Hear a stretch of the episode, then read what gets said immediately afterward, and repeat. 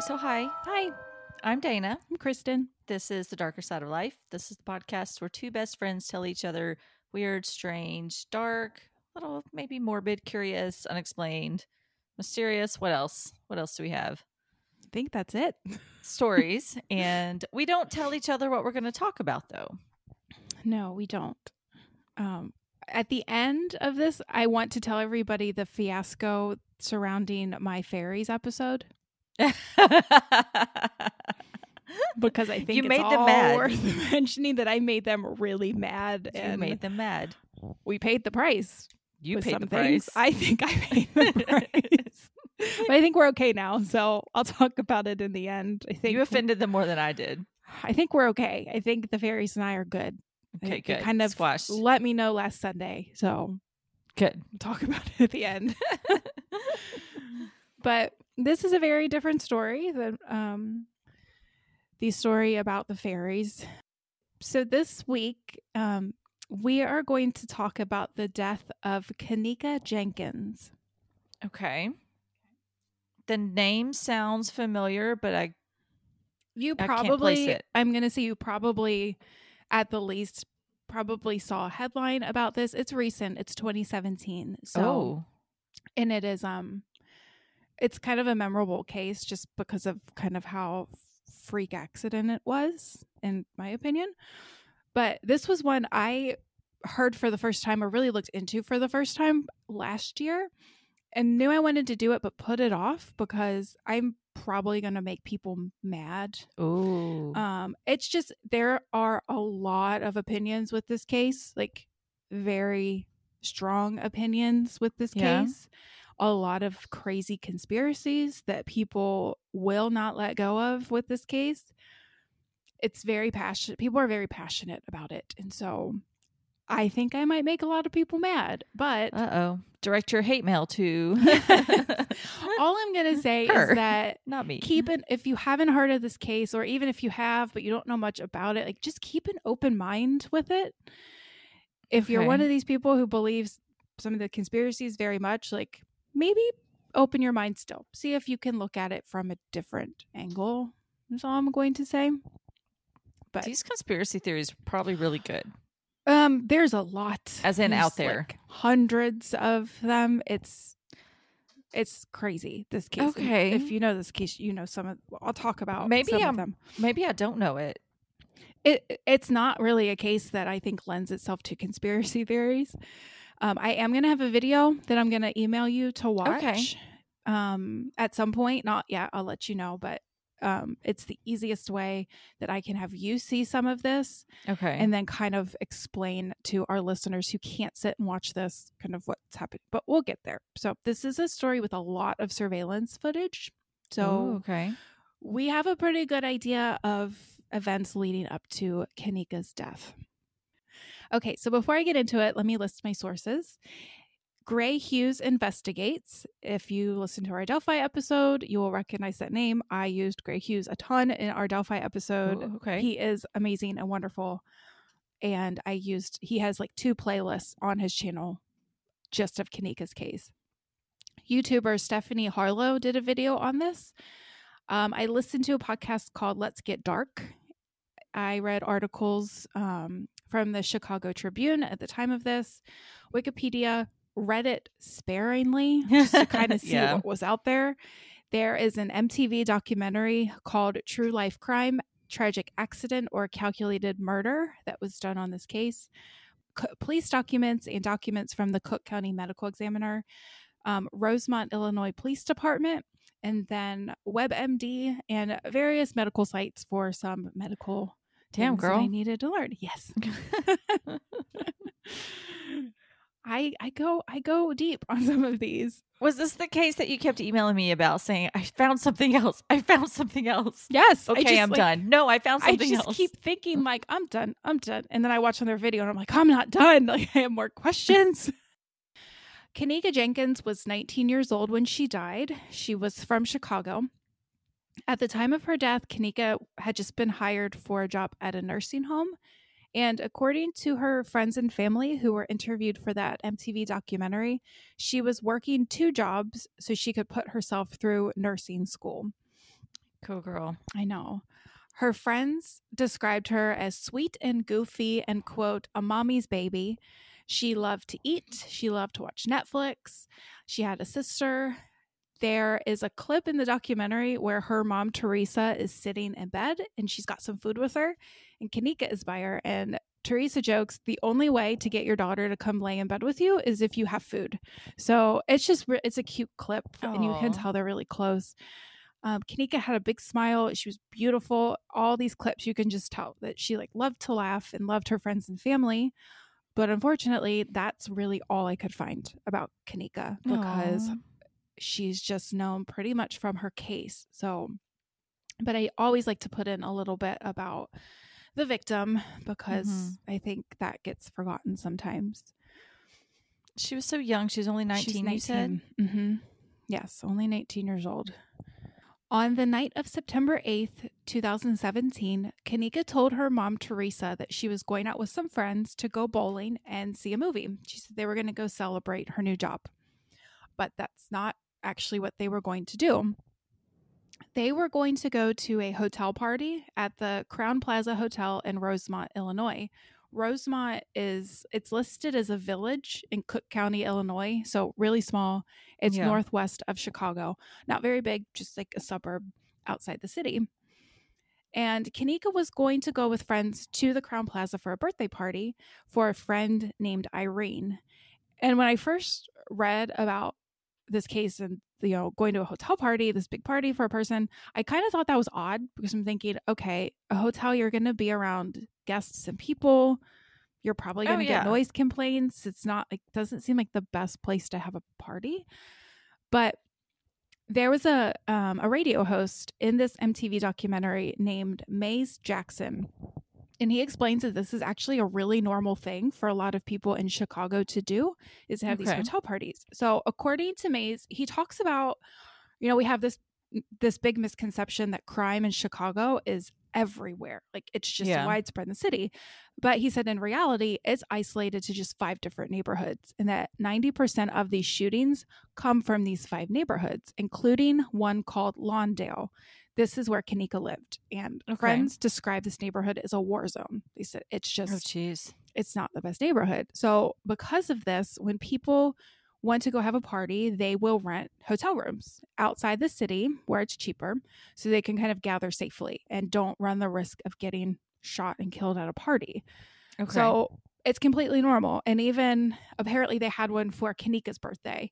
So, it's just kind of what they do. But I do want people, I want to make sure people know that I'm not using this like racist stereotype that yeah. black neighborhoods are inherently more violent because that when I first heard that mentioned in a podcast about these hotel parties being the standard, I kind of thought that. I'm like, okay, where do you use this stereotype of black neighborhoods? But this is coming from a Maze Jackson, a source who is a black man and familiar with these neighborhoods. So I feel comfortable saying it that it's not Yeah. just people saying, oh, it's just a dangerous neighborhood.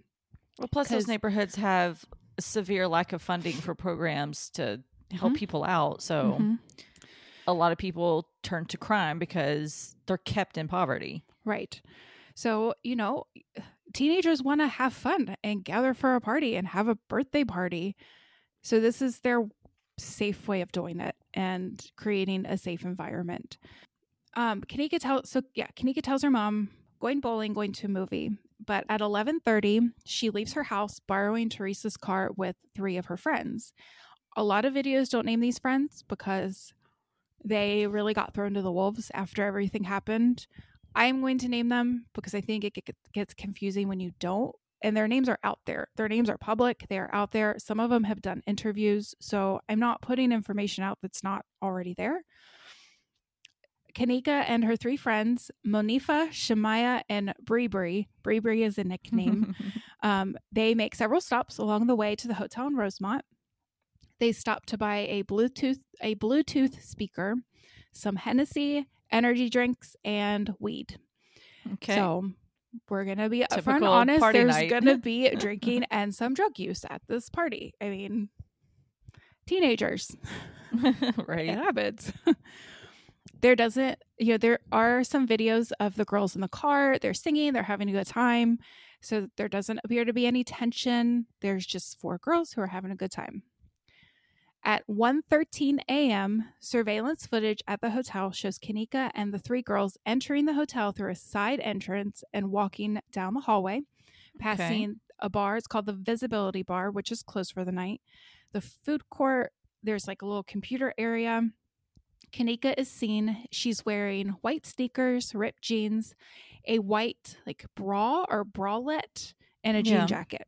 I okay. say this because I kind of have I have one on right now. you don't know what a bralette is, it's like it's, a, like a sports bra. it's of. like a sports bra kind of, but it's usually kind of fancier. Yeah. It might be like kind of lacy. You wear it under tank tops, or it's something that can be seen and visible, usually with what you're wearing. So Kenneka just has one of those on and like a jean jacket over okay. it. The friends head up to the ninth floor into room 926 to where the party for Irene is. There are no surveillance footage. Uh, there's no surveillance footage from on the room floors. There's no cameras up there. So we won't have any idea what actually happens on any of those floors during any of this. Kenneka sent a text message to her sister Lenore at 1:30 a.m. and this was the last time her family heard from her. This party was a birthday party for Irene. And according to Irene, she did an interview with a YouTuber named Zach Stoner, I believe his name was. Um, she said there were about 30 to 40 people in this one room for this party. Wow. Yes. So way over capacity, obviously. You've got people in the room, you have people who are spilling out into the hallway. There's a lot going on like I said, there was underage drinking as well as people smoking pot. There are a lot of videos from this party. There were like Facebook live streams, just regular videos uploaded online. There's Snapchat videos. There's music that's playing. People are singing. People are dancing. All these, you can find so many of these videos on YouTube. Um, there was at least one noise complaint that was lodged that night. And the security guard, according to Irene, did come up at one point just told them turn the music down. Didn't kick them out. Didn't do anything. Just turn okay. the music down. And Irene says she's like, it was pretty obvious what we were doing. Like you walked out into the hall and you could smell pot. Like yeah. it was pretty obvious, but no one was really doing anything about it. Kenneka is seen through the course of the night in a lot of the videos. Um, nothing really seems out of the ordinary. They're just, you know, regular videos, but a lot of these videos are going to be picked apart after Kenneka is found dead. Um, Ooh, okay. Yes. I mean, I kind of figured in a crazy way. Happen. In a crazy way, not just like identifying her, but yeah. like what people get out of some of these videos is. Jeez. We'll we'll talk about it. We'll okay. It's yes. Witnesses said at the party they did see Kenneka drinking. She was drinking Hennessy. Some said she was drinking out of a cup. Some said she was drinking straight out of the bottle. So Irene did state in her interview with Zach Stoner that she could tell Kenneka was drunk. She said there were times she'd see her maybe sit down, lean back against the wall, and her friends were, you know, okay, you're drunk, you're done, you've had enough. But I mean, Irene said everyone was still dancing, including Kenneka. So she was up, she but you could tell she'd had some to drink. Yeah. A little a little after 3 a.m., Monifa, Shamaya, and Kenneka decide to head out and head home. Uh, Bri Bri, the other friend they had come with, had apparently left at some point with some other people. She will okay. come back later. We'll see that on surveillance. I don't know if she maybe ran out for something. I don't know, but she does come back. But it's three of them that are leaving. Irene stated that at this point, Kenneka was laying on the bed next to Irene's sister, actually. She said she's possibly sleeping or just resting, but Monifa gets her up, and then the three of them, Monifa, Kenneka, and Shemaya, walk out the door. At the elevator, Kenneka apparently told her friends that she forgot her phone and keys in the hotel room. And since she was the one who drove, they would need those keys to get home. Okay. But Monifa and Shemaya leave Kenneka at the elevator and go back into the room. They stated they were there for 10 to 15 minutes, and when they came back, Kenneka was gone. And no. I can see you shaking your head because I did the same thing. As soon as I read that, it was like, you don't ever leave Don't a friend leave alone, especially if they're drunk. You never want to leave anybody alone. Like girls' number one rule is you stick together, whether you've been drinking or not. You stick together. That's just number one rule. And but I'm not, I'm not gonna bl- blame Monifa and Shemaya because, Yeah. like I said, they they've been thrown to the wolves, and I can, I can guarantee they probably beat themselves up about this every single day. Yeah. But it was one of those moments where it was just like, oh, it was so frustrating well, they may that. have had something to drink too, and it may not been as drunk, but right. not And thinking yeah. clearly. we will see them later on surveillance footage. They don't appear to be. They don't appear to be drunk. I'm not saying they Okay. weren't. I think most people were drinking, but you know, you don't really. They don't appear to be drunk. They seem pretty together, Yeah. and I'm assuming one of them was going to be driving home anyway. So right. at least one of them was well enough to drive home, but still. But I did read some reports that said there were some people at the party who said there were a couple guys who were a little aggressive with the girls, trying to make moves on them, just kind of being not so great. So yeah. it could be possible that it was a situation where they felt like it was safer to leave Kenneka at the elevator instead of one person going in by themselves back into the Mhm. party.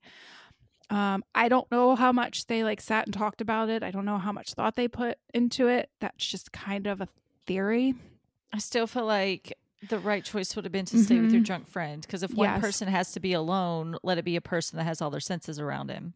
Well, it could have been maybe Kenneka was just like, I'm not going back into the room. You guys just go. Maybe they couldn't get her up. Maybe we're gonna see Yeah, that Kenneka okay. was was not really in her right state of mind at this moment. And so maybe sh maybe they're just like fine like we'll just leave her. The room was literally right next to the elevators. I mean you walk out of the room and it's you are staring at the elevators. It's steps away. So Oh, maybe okay. it was just like yeah in my because in my mind i thought oh like it's like down a hallway. Yeah, you- that's you what I was out of the room and you're staring at the elevator. So maybe it was like it's just kind of like we're leaving her in the next room like she's right there Yeah. Okay. we don't know. Um, still, don't do this. If you have a friend who's had a lot to drink and they don't want to get up, too bad. Get your butt up. Come back into the room with me. Or you call somebody who's in the room. Hey, can you find these keys and cell phone and bring them out to the elevator? Like we can't get her up. Can you just bring these out to us? Like don't ever don't ever leave anybody alone because as we see, a lot can happen in 10 to 15 minutes and I wonder why they didn't prop the door open. I don't know. But I I, don't know what. Like, I guess not because if you've got people who are drinking a party and they're going to have the door closed. Yeah. And I don't like people seeing in my hotel rooms either. So Well, maybe one person stand. You think like one person standing there at the door with it like propped open with her foot, so it's like I Yeah. can keep an eye on her and I can keep an eye on her yes, as she's looking. Um, Irene said there were probably maybe twenty people left at this point in the hotel room. okay. Still a lot Still of people. crowded. Yeah, Still, still a a crowded party. So, you know, the girls, the friends go back into the room. They're like, Kenneka's gone. They're not initially super concerned. And I probably wouldn't be either.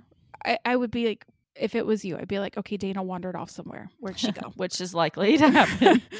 and that's what they think. She just kind of wandered off. So it's like, okay, let's go find her. I do believe they searched around the um, like the room floors to see if they could find her. We don't have video of this because there's no video up there. okay. But at 3:52 a.m., hotel surveillance picks up several people, including Monifa and Shemaya, in the hotel lobby. They walk past the desk in the lobby to a doorway that leads down a long hallway. And this part of the hotel is mostly it's like conference rooms and banquet halls, some Okay. bathrooms. It's like the business side of the Yeah. hotel. Um, and because it's early morning, there's not a lot of people around. So this isn't going to be an area where you have people staying to where you're going to have several people around. It's kind of abandoned. And there's a big group of them. No one, we don't have sound on the surveillance footage, but you can kind of tell no one's really panicking. They're just kind of like walking down the hall, looking left and right. hmm Shem- uh, Monifa's got her cell phone in her hand, kind of looking at it. I counted about eight people in this hallway who are looking. Um, there's not really an exit, so I'm assuming that's what they're doing. They're not leaving. At about four o'clock, Kenneka's friends call Teresa Martin, Kenneka's mom. And at first I thought, like, why did you wait so long to call her? But I think you probably don't want to get your friend in trouble Yeah. and you're figuring you're going to find her. Why Mhm. call her mom? But at this point, they call her and they tell her the truth. They say, We are at this hotel. Is Kenneka home? Did did she come home? They have her keys in her phone, but it's possible she could have got a ride from somebody, gone to the front desk, and maybe called a cab or an Uber, which I don't really think would have happened because the hotel front desk worker would have been able to say, "Oh yeah, she called, she called Yeah. for a cab." Um. So, and they tell Teresa Kenneka had been drinking, but that she only had one cup, and we'll see later why I think this is a big understatement, very big understatement. Teresa Okay. says no, Kenneka is not home. For the next hour, Monifa, Shemaya, and Bree Bree, who has since returned to the hotel, are seen on surveillance footage throughout the lobby level and the lower level of the hotel looking for Kenneka. Sometimes there are others looking with them, but most of the time it's just the three of them. They are seen walking down different hallways on the lobby level and also the lower level of the hotel near the elevators. On the lower level, it's also conference rooms, banquet halls, bathrooms. Again, not an area where people are going to be, especially at four in the morning. They This is walk. way early in the morning. Then. It's su- yeah, it's super early. this party never stopped. I don't like. I think it ended at like at this point. I'm like, they went out at 11:30. I'm like, I am asleep at 11:30. I Yeah. don't know how. Like, even when I was this age, if someone was like, "Yeah, the party's starting at 11," I'm like, nope, "No, I'm in bed. It's my bedtime. I'm I need a nine o'clock party with a seven o'clock pre-drink. yes, I was not a partier at 19 years old. I've never been a partier, but I'm like, I like to sleep. I wasn't too much of a partier. I guess it was just in moderation. I just hit up a couple of really big ones every year instead of a whole bunch of small ones. So the girls walk down the same hallway where they had actually entered in the hotel into the hotel with Kenneka at 113. So they pass like the computer area, the little food court area, and the visibility bar. They go through the food court area at one point and down a set of stairs that leads to a hallway on the lower level. There, Shemaya checks the women's restroom, comes back out, no Kenneka. So there's a set of stairs that lead from the lobby that you can walk down those and end up near the elevators. So the girls go, down there at least twice, kind of like peek their head around the elevator area, walk down the hallway a little. No Kenneka. They go outside at one point, out the side door, and I would assume they're probably checking maybe Kenneka's at the car. Maybe she's waiting for us at the car. Come back in, obviously have not found her. They go to the front desk twice to talk to the man who's working it. We have no audio from this, so we don't know what's being said, but the man never does leave behind the desk to check anything. Both times he can be seen kind of pointing in different directions and like motioning, maybe Okay. pointing Like out she like ways way? she could have gone. Um or I don't believe he ever saw her Okay. um maybe like way she could have gone or maybe they're asking hey where's this and it thinks oh go that way um said in an interview for the MTV documentary that they did ask the front desk worker to check security cameras to see if he could see Kenneka. He said no. Oh, what? Uh-huh. You're going to get so mad at this. Why? Oh, you just just go back Mhm. there and just look. I mean, hmm Nope. They had a security guard, Okay. and from um, Gray Hughes has all the surveillance footage from this, and I watched. He put to, like he found all the security footage of the security guard from his midnight to seven a.m. shift where he was during all this. yeah. He's doing things like taking pillows and blankets up to people. It seems like he's the only one who's like he's doing all these things that are not his job. He's doing everything but actually She's probably bored. doing security. And you can see him frustrated at one point, like having to go back to the linen closet. You can see him kind of like throw up his hands. Yeah, he's like, I'm not getting paid for this. So I don't think he spent much. I don't really know how it's set up. I don't know if they have like like TVs set up with the camera, but Yeah. I don't know why you'd have security footage if you couldn't access it easily. But we'll get there. Don't worry. Okay. because It makes me mad. I'm assuming it's going to make you angry. There are moment, moments where the friends are sitting in the lobby, probably, I'm going to say, probably regrouping or just trying to figure out where. Mhm. Where do we go next? And then they'll get up and they'll just kind of retrace steps and recheck different areas. This is all on video. You can tell they're tired as the search goes on. And I'm assuming probably frustrated and starting to get nervous that they cannot Yeah. find Kenneka. Is there any indication that she left? Like, did the Well, guy that's see her walk out the front know. door? Well, we don't know what's said. I mean, yeah. I you have to assume a lot, but you think if I can't find you, I'm going to go to the front desk and say, "Have you seen my friend? Maybe Yeah. sh- like I have picture of you. Show a picture.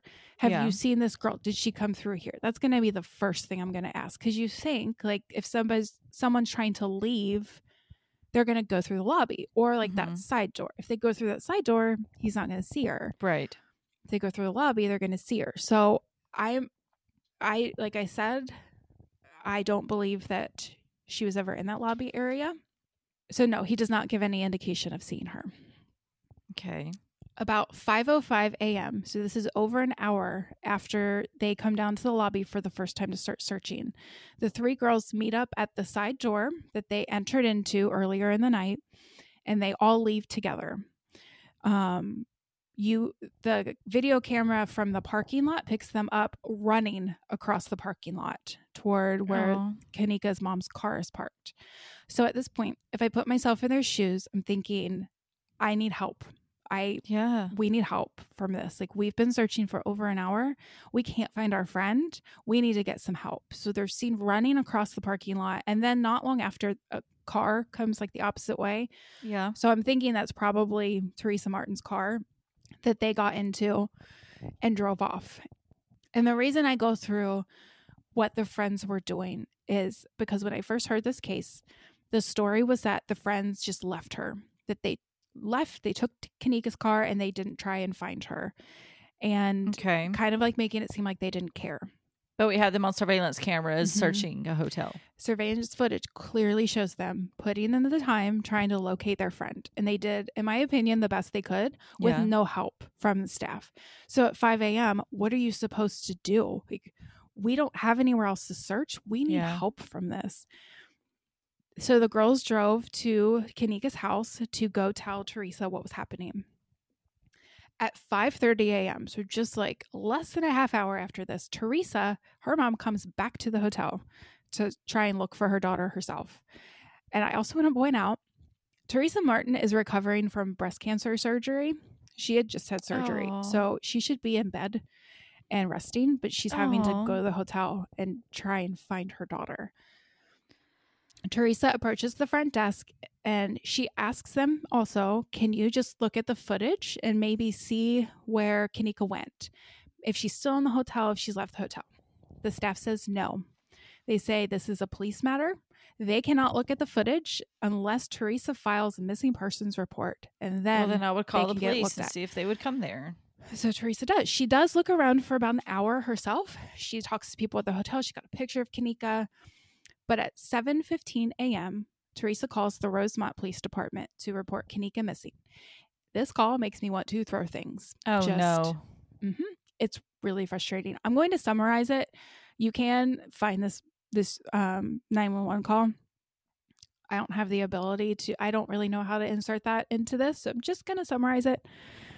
Plus, 911 calls really stress me out. Yeah. I get anxiety listening Yeah. to them.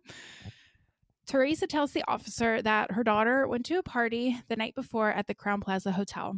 She's 19 years old and no one can find her.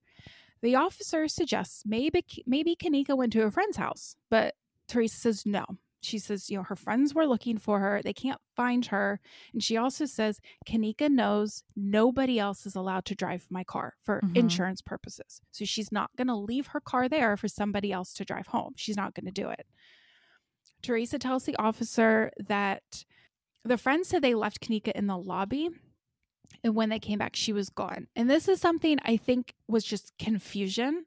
When Okay. I read early reports of this, it was that she was left in the lobby. But I've I've heard later reports when like more information came in that she was not left in the lobby. She was left at the elevator. Okay. So I think this was just the information that Teresa had at the time. Kenneka, as far as I know, was never in the lobby. She was Okay. left, according to her friends, at the elevator. But the police tells Teresa, your daughter is an adult. She's 19 years old and she's only been gone for a few hours. Police Oh suggest again gosh. that she could be somewhere with a friend and it's, quote, only a couple of hours. Police ask Teresa if she's wanting to file a missing persons report.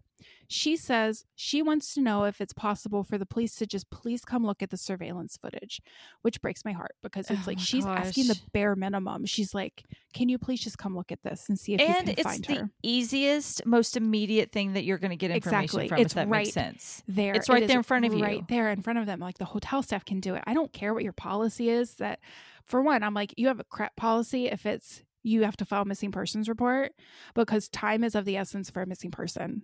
Like the first 48 Exactly. hours are very crucial and it's right there. Like it could have been looked at when the friends were looking. So it- it- this is going to make you even more mad when you figure when you hear what happened to Kenneka.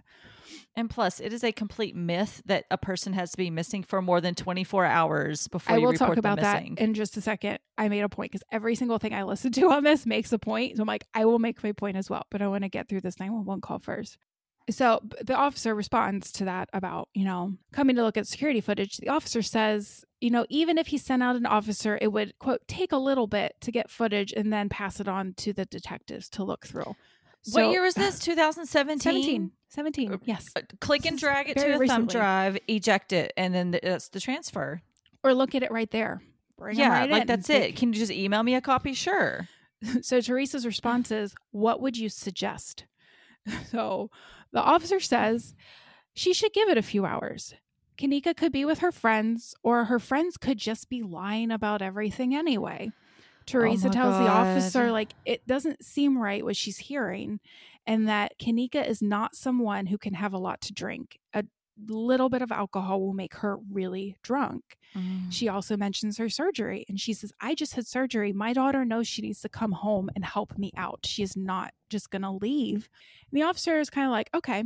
And then he says, just go home and relax a little bit. He oh my god! literally uses the word relax. He says that she could be passed out somewhere sleeping or she could just be knocked out somewhere after drinking all night. because that's very safe for a woman to be unconscious laying somewhere random in Chicago. in a hotel. In a hotel. Right. Like he says, give it a few hours. If she hasn't called by like 10 or 11, then give us a call back. Oh my god! The officer tells Teresa she can file a missing persons report at any time, but give it a little bit to see what happens. She's probably fine. Her friends are probably just lying about this. oh my god! Let's not believe victims. She's a 19 year old female who's been drinking in a hotel. She has no phone. She has no keys. She has no way to communicate. She has no way to leave. Anyone could have her in a room. Anyone could have taken her Oh and left, God. and she's been kidnapped. But the officer tells the mom to wait. And Oh my that's where I will say you do not have to wait any time to file a missing persons report. The police might try and like dissuade you, but the second you notice somebody is missing and are not where they are supposed to be, you can file a missing persons report. It can be 30 minutes. It doesn't matter. You are allowed to wait, or you are allowed, you do not have to wait anytime. Go get, like, police officers are sworn to protect and serve. Make them serve. If if you can't find your loved one, you call them and you make them get up and do something because get all your officers at your little speed traps in and help. Like you are more needed. I'm sorry. Like I don't talk about cops a lot on this show, but this makes Yeah. me very, very angry. Very angry. Um, because a mother is going to know her daughter more than a police officer is going to know her daughter. Her mom knows something is not right. And to this police officer, she's just a 19 year old kid who got drunk and is passed out and just waited off. But like, guess what? Teresa knows her daughter and knows how she handles alcohol, and she knows she would not disappear. She's supposed to be home. And I was thinking about this. I'm like, I would dare any officer to tell my mom or my dad or my sister or Oh my, my brother in law to relax if I'm missing. Like, good luck with that. Like, especially my mom is going to rip them a new one. Like, good luck. I mean, it's it's bad enough he's telling her just to go home and relax and wait a couple hours, but he knows there's a underage possible incapacitated woman just laying around somewhere or walking around somewhere. Or walking around late. You don't Sorry. think that's worthy of going after? She's 19 years old. She's been drinking. She has no cell phone. She has nothing. Right. She's vulnerable. She's vulnerable and they don't care. They just don't care. So it makes me so mad. So if you learn anything today, learn that you can make a police report at any time for missing persons. Anytime. Doesn't matter. They can be gone 10 minutes. Like, I just wonder. I'm like, so if a mother had walked downstairs and said, I can't find my three year old child, they've Mhm. disappeared, is the hotel going to say, well, go file a missing persons report and then we'll look, look at surveillance. I surveillance footage? No, they're not going to because it's a person that's missing and you have the ability right there to look at it. So I don't know what their policy is for surveillance footage at this hotel, but if that's Call a manager, maybe. you need a new policy. There should I understand only having like managers being able to look at surveillance footage or the security guard. Then you need to make sure you always have a manager on duty or they're easily accessible to come in and look at it immediately. Or the security guard doesn't need to fluff pillows and put sheets on the bed. He can Yeah. actually go and look at the security footage. maybe hire someone to do that through the night and let him be a security guard. Yeah. So, oh, it just, sorry, it just makes me very. And plus, I mean, obviously something bad happens, but if something bad does happen in the hotel, it seems like the hotel would open themselves up to so many lawsuits. It seems like they'd want to protect themselves before anything got worse. or I'm sorry, just be a human being. Yeah, for real. Just look for this missing person. Her friends are clearly worried. So be a human being. And I would have a really hard time. I would be like, yeah, I'll look at everything for you. Like, let me just sit down. Like, I'll look with you. I'll go help you look. Like, I would I'll just like have create a, time. diversion to get the guy away from the front desk so one of us could go back there and look in the security it. room like in Yeah. a movie. I I would just have a really hard time with that. Like these they're clearly scared for their friend. And now you have a mom who's scared for her daughter. So it just it makes me very very angry. I went off in a tangent. Rant. Okay. So at 8:30 p.m., this is p.m., 13 hours after Teresa called the police. The police did come to the Crowne Plaza Hotel, Oh my god. but not for Kenneka. what? You're going to get so mad. Oh the hotel God. staff called the police on Kenneka's friends and family because they were walking around the hotel, knocking on doors and trying to see if people had seen Kenneka. Oh my Someone god. got so desperate that they pulled the fire alarm because they oh thought this will make everyone come out and maybe we'll find her. So they call the cops on the family. Not okay. Not okay. if they would help them out to begin with, they wouldn't have to like worry about it. We're like, you guys are still here. You still haven't found her. Let's see what we can do. No, they call the cops on them. So, it, and I, I wonder if I'm not staying at this hotel ever. this hotel's lost my business. Uh, but when the cops get there, they ask Kenneka's family what is happening. So they it gives them a chance to be like, "This is what is happening. This is why we are here." And finally, the police tell the hotel staff to start looking through surveillance footage. I Oh say finally, God. it's 13 hours too late. Like it's Oh it's over 13 hours too late. Initial footage that was checked did confirm that Kenneka had entered the hotel the evening or early morning before at 1:13 a.m. So I guess police kind of need to confirm that she was there. So they're like, finally a visual confirmation that she's actually there. Just ignore her friends and family saying that she was there. oh my god, it's the biggest I told you so. Like, hello. The police then tell the staff to go through all the footage to find out where she went, and then they tell Kenneka's family that they'll be around if they need anything.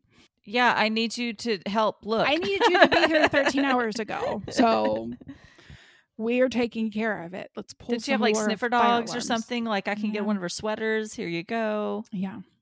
Did they bring in the, the dogs to smell? Mm-mm. Probably not. The way this is going so far.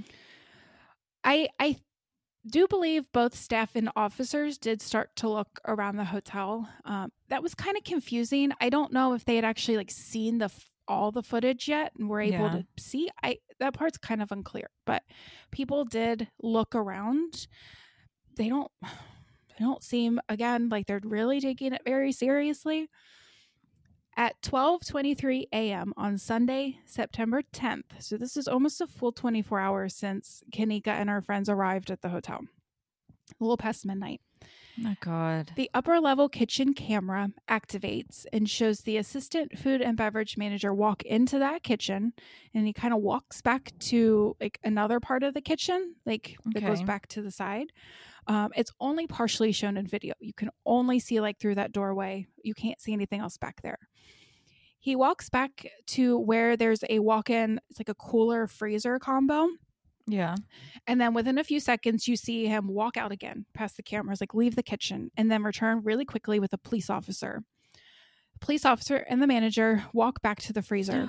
It was shortly after that that over the police radio, you hear the police in the kitchen curse. He drops the F bomb. Another officer asks, Is everything 10 4? On the video, the officer and manager walk back into view of the camera, and the officer gets on his radio and says, No, they found the subject. She's in the freezer and she's frozen solid. Oh. Kenneka Jenkins was found 17 hours after her mom had called to report her missing. oh my she God. She was in an empty walk in freezer and she was dead on the floor.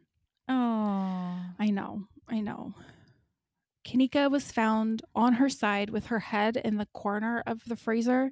She had one shoe on, the other was off, laying next to her. She had a cut on the side of one foot. The Okay. bottom of the freezer was disgusting and gross and dirty. So her clothes are pretty dirty. I'll explain why that is. Okay. Um, her clothes are pretty dirty. Her white bra is. At first, I thought it was pulled up, but when I looked at pictures, like it looks like it's almost pushed down. Okay. Um, and they had blurred out some stuff, obviously, in these Yeah. pictures. She still has her jean jacket on, and her once straight black hair is now frizzy and curly. okay. She has no visible signs of trauma to her body except that cut on her foot. okay. Okay, so I'm going to pause now, and I want to go back to when Kenneka was left at the elevator by her friends. Because, Okay. like I said, we have a lot of surveillance footage from that night, and there is surveillance footage that shows where Kenneka went and how she got to be in that kitchen where the freezer was.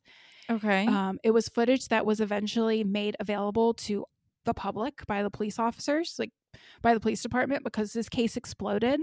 They released her whole entire case file. They're like, just Oh, look at all of it. So you can find anything. There's all the surveillance footage from that night.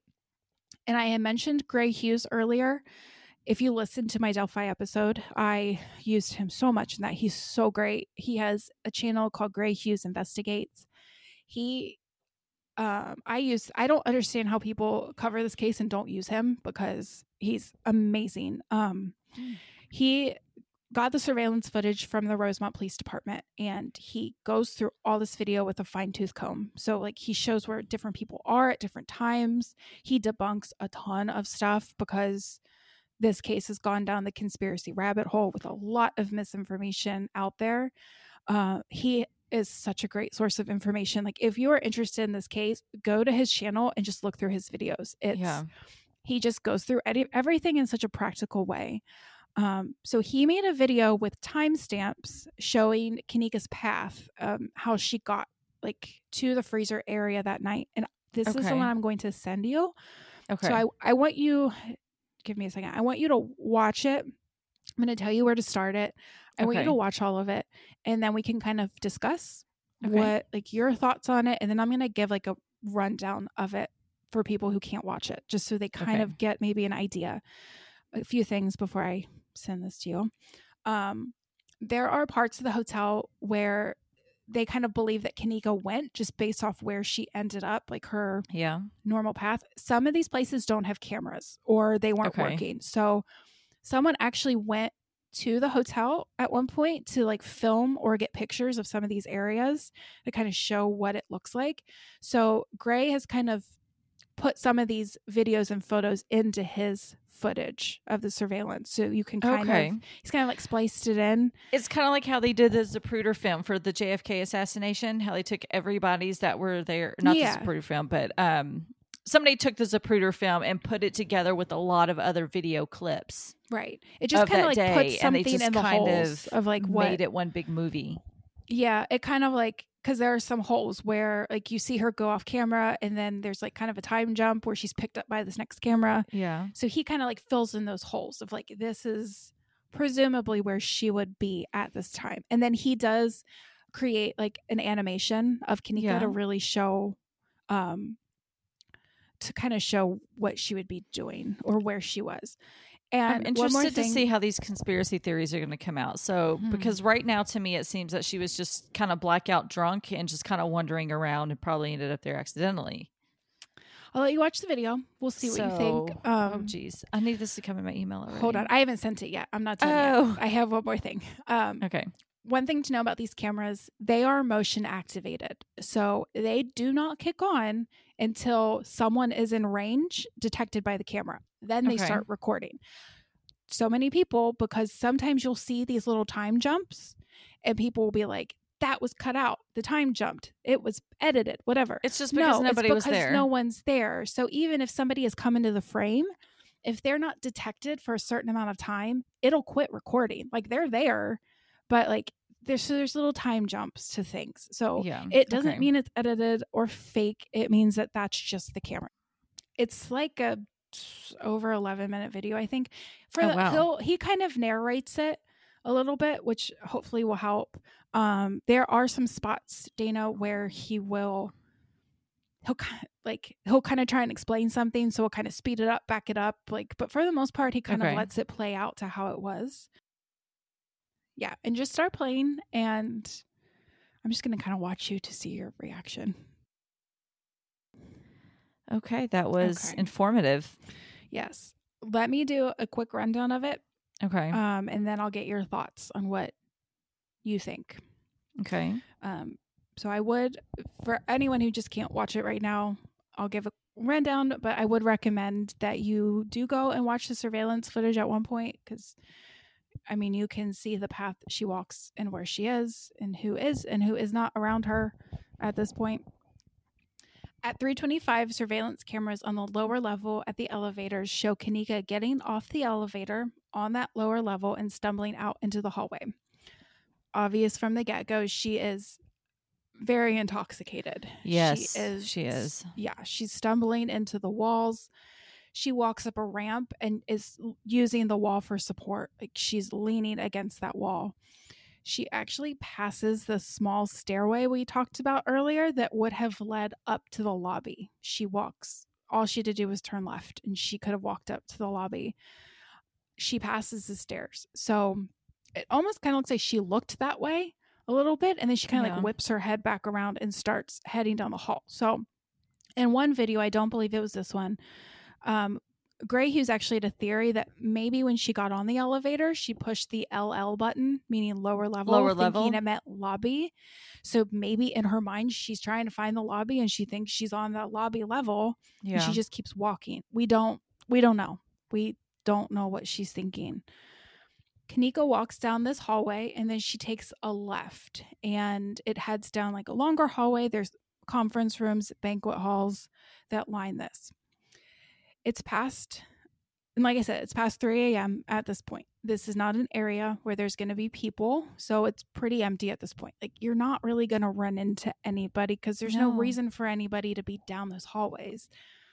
And Kenneka is really struggling as she's walking down this hallway. She starts to walk, but then it kind of looks like she drifts sideways and diagonally. Like she's trying Yeah. to walk forward, but she's just mm-hmm. drifting diagonally. She tries to right herself and then she stumbles the opposite way and catches herself on the opposite wall. And you can see her walking down the hallway, clearly not in her right state of mind. The camera, so you see her walk down like away from the camera, and then the camera at the opposite end of that hallway kicks on, picks her up, picks up her motion. And so then it shows her walking um, from the front. You see her walking toward that camera at the end of the hallway.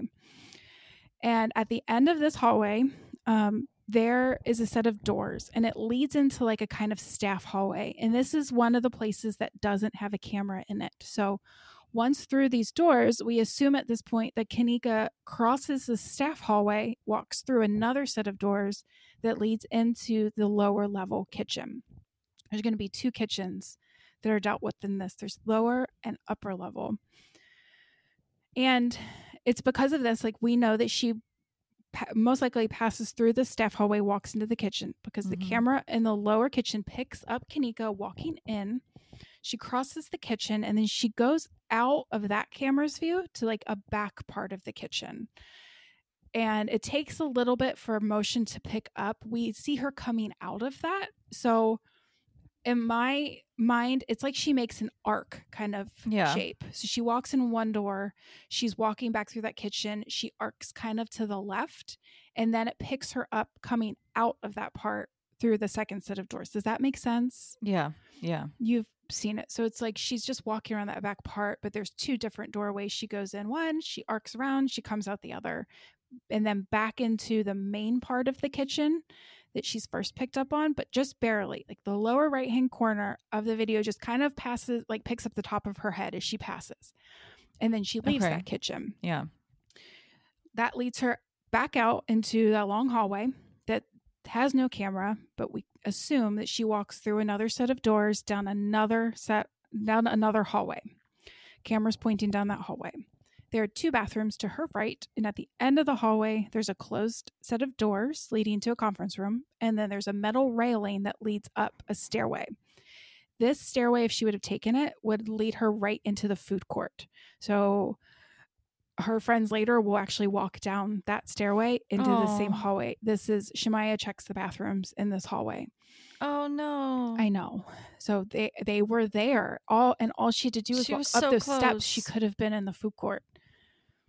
Kenneka walks down this hallway toward the railing and she actually walks right into the railing, almost falls over, yeah.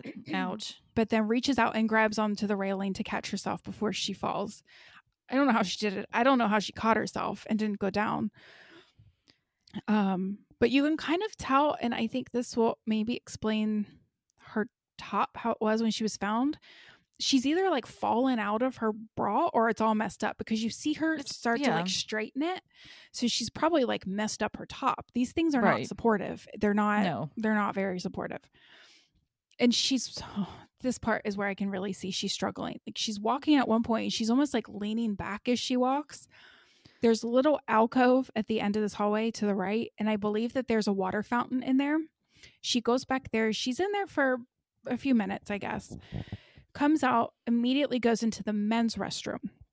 There's a little time skip at this point in the recording because she's in there for a while that Yeah. it, it kind of stops and then picks back up when she walks out again.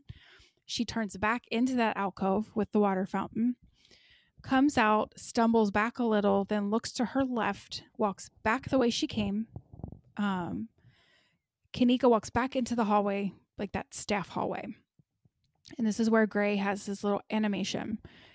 He she takes a right. So she's back in the staff hallway.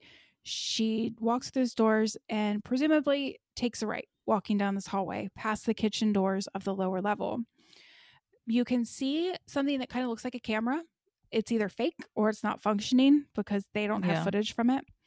Ahead of her looks like a loading dock. She walks toward this loading dock, but then takes a left, and there's a stairway that leads up to the upper level kitchen. Kenneka takes those stairs, presumably, I say, up to the upper level kitchen. She walks into the upper level kitchen through a doorway, and then this is when that camera activates and it shows her crossing the kitchen back to the left. She goes through a doorway to the back part of the kitchen that is unfortunately not covered by the camera.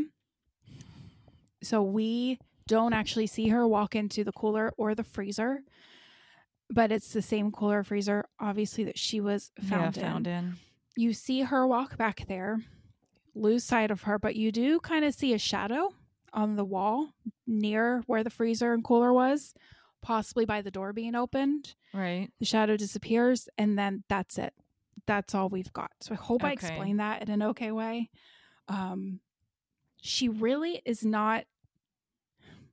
She doesn't. I mean, I guess you could say she covers a lot of area as she's walking, but she's really staying on that like lower level Yeah. the same area as she's walking. So if I totally confused you, go try and watch the video.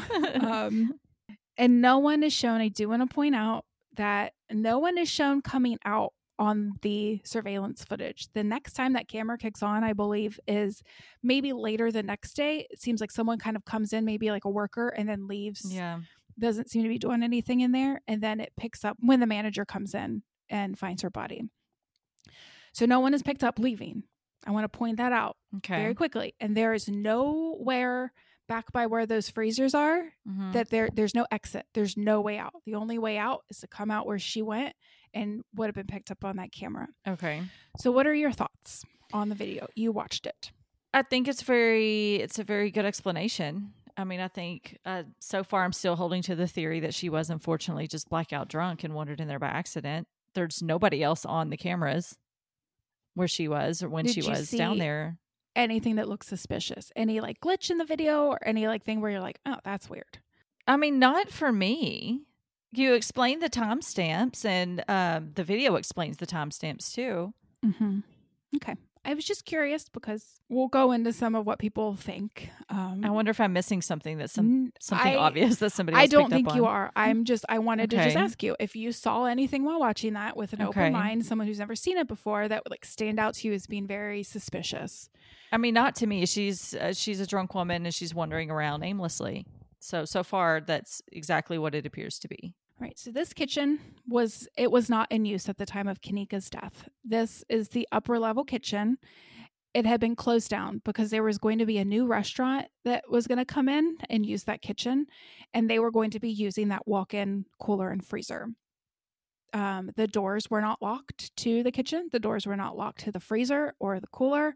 Nothing was locked, so Kenneka was ov- was able to go in. But that's why it was so dirty because it wasn't being Oh, used Yeah, it's okay. gross. Like you look at the photos and it's Ew. it's disgusting. There's like pieces of like black insulation from piping that's on the floor.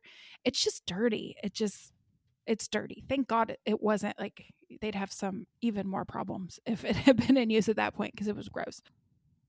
The hotel explained the reason why the freezer was left on was because you know there was going to be a hotel using it, so they just left it on, which fine, but maybe lock it or maybe lock the yeah, or something. because that's not safe. And I did talk to a friend who does work in food service, my friend Adam. He looked at the pictures of the freezer and he's like, Yeah, that wasn't anywhere close to being used. There were no there weren't even shelves that were in there that would be used for the food. It was just an empty open freezer. yeah. So it, it seemed like they needed a little more time. So it should have been locked up, in my opinion I agree. and it was a combination cooler freezer. So Kenneka would have opened one door that led into the cooler, and then to the left of the cooler was a door that led into the freezer. There is a light switch outside to turn the light on, but when Kenneka was found, this was the lights were not on, which means when that door closed behind her, she would have been in pitch black. And there's an an emergency button that I guess is standard for these that you it looks like a doorknob, but you're supposed to push it. You push it and it lets yourself out. And I struggled with this because I just thought, well, why didn't she just push it and get She's out? also but then I think, you know what, I have to think about it in terms of somebody who is clearly under the influence Yeah. and probably disoriented and you think a door shuts behind you, you're in pitch black. You can't see anything. So it's very disorienting hmm even for a sober person, I'm going to say. I can't imagine in her state what it would have been like for her. So maybe she just didn't, maybe she didn't, maybe she felt it. Maybe she didn't know what to do. It does look like a doorknob. Maybe she tries to twist it. Yeah. I think they need a new type of release mechanism, in my opinion. But You think it would glow in the dark or something? I think there usually is like a, a glow in the dark. I don't know if that glows in the dark or if like the thing that says push is glow in the dark, but it wasn't visible. When I worked at Papa John's, we didn't have any of those things in our walk-in. That's terrifying. I know we had a light. I mean, you could turn the light on and off from in there and stuff. What happens but if you got stuck? we never had a lock on our door either. I, at least I don't remember it ever being locked. I think we may have had an axe in there because some big freezers might have an axe in case you have to axe the door down. Okay, that's dumb. Just have a door that can open from the inside. Yeah, it was a long time ago because I remember our manager telling us once during a meeting, it's like in the event of a robbery, should anybody come in here, it's like give them the money, do whatever you got to do. Do not, absolutely do not go in the walk in or let him take you in there. Oh, He's like, do what you have to do before you'll let him lock you in there because he will lock you in and you'll die. That is insane to me. Who is ever designing these freezers needs to make it like. I, I mean, I shut my apartment door and I can get out of it. Why can it be that easy? Why can't you have a doorknob that you turn to get out of this freezer? I don't. this is way before um, 2017, though. So they may have updated the safety standards since then. Well, this did have a thing like a push thing to it, but again, if you're drunk, maybe Yeah. she didn't couldn't She see it, wouldn't and she know. didn't feel it. Maybe it felt like a it looks like a doorknob. Maybe she's trying to turn it, it's not turning. You're panicking and you're Yeah. disoriented. You know, I think it can go downhill really quickly. Right. And especially if this floor is all nasty and dirty and everything, she could have slipped and fell or sat down and then, you know, Mhm. God, because she's drunk, she'll like pass out or something or fall asleep. Mhm. Kind of back to the timeline after Kenneka is found. Teresa Martin, her mom, is shown being taken into a room at the hotel by police officers about 1:31 a.m. So it's a little over an hour after the body is found. She's Mhm. taken in there to be informed that Kenneka is dead. This was really hard to watch. She's Oh, in there for maybe 30 seconds. They obviously don't show the room, but there's the camera outside the room.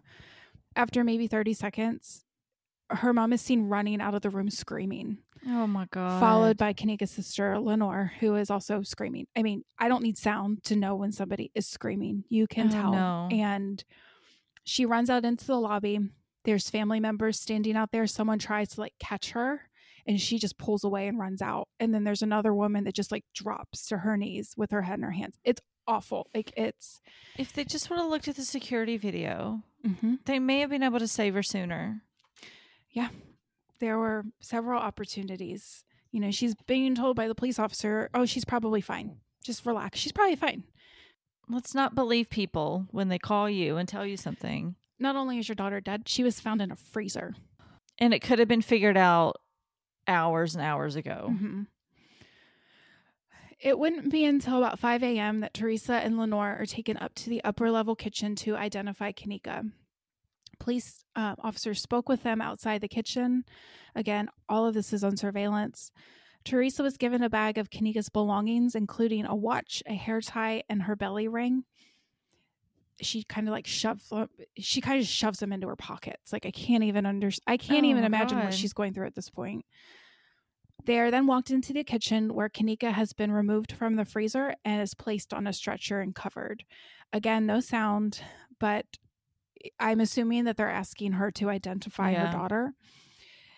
Teresa and Lenore kind of stand away from Kenneka, and I did see some people's comments about like, well, why didn't she go to her child? I would go to my child. I would touch my child, I'd hug my child. and Okay, I some thought, people okay, may not well, want that as your last memory. but also the police probably don't know what happened at this point. It Yeah. could be a possible crime that's been committed. So they could have been instructed do not touch her because there could be evidence on her. They don't really know yet what has happened. So leave her alone. Like nobody should be told how to grieve and there could be a reason why she didn't go touch her daughter. Or like you said, maybe she didn't want to. Maybe she Yeah. didn't want to feel her daughter's skin. I mean, yeah. cold skin. I, you know, people grieve in their own way. I'm not going to judge. When Teresa leaves the hotel shortly after, she posts a Facebook Live video and she's thanking everybody for their thoughts and their prayers, but she says, My baby's dead. She shows the hotel in the video. She says Kenneka's been found dead, but then she also says, No one did this to her. So that's going to change. That thinking will change from her Okay. family. But initially, she, Teresa Martin, said no one did this to her. An autopsy was performed on Kenneka that day, and results were released on October 6th, 2017, by the Cook County Medical Examiner. Kenneka had a superficial abrasion or a scrape on her right ankle. You can Okay. see this in the pictures of when she was found. It's not deep, it's just superficial. It's Okay. surface. A little scratch. Yeah. Mhm. And then she has a bruise on her right leg, which I wonder Okay. is- if it's from walking into that Into railing. the stairwell. Yeah. She nailed that railing. She did nail it. She did. I mean, enough that she like fell, almost fell over. So I wonder if that's where that's from. It could be from her running into anything too. Yeah. Anything. Ser- I mean, I, I looked down at my legs the other day and I'm like, like four equal bruises, like two on what, on my right leg, two on my left. leg. I'm like, it looked like I set something down and like pushed it into my legs. They were Yeah. identical. No idea where they came from. I'm like, I don't know what I did. I, so eh, you know, they weren't anything that caused any concern to the medical Yeah. examiner. But obviously, everything gets listed in these autopsy reports. There were no other external external or internal traumas that were found. Okay. There was no injury to her head, face, neck, no bones were broken, no evidence of petechial hemorrhage, which would indicate strangulation. Mm-hmm. She did have some brain swelling. It was listed as non-specific, which Okay. I believe means like it's there, but there's not a reason why it's there. It's not like there's blunt force trauma and therefore brain swelling. yeah.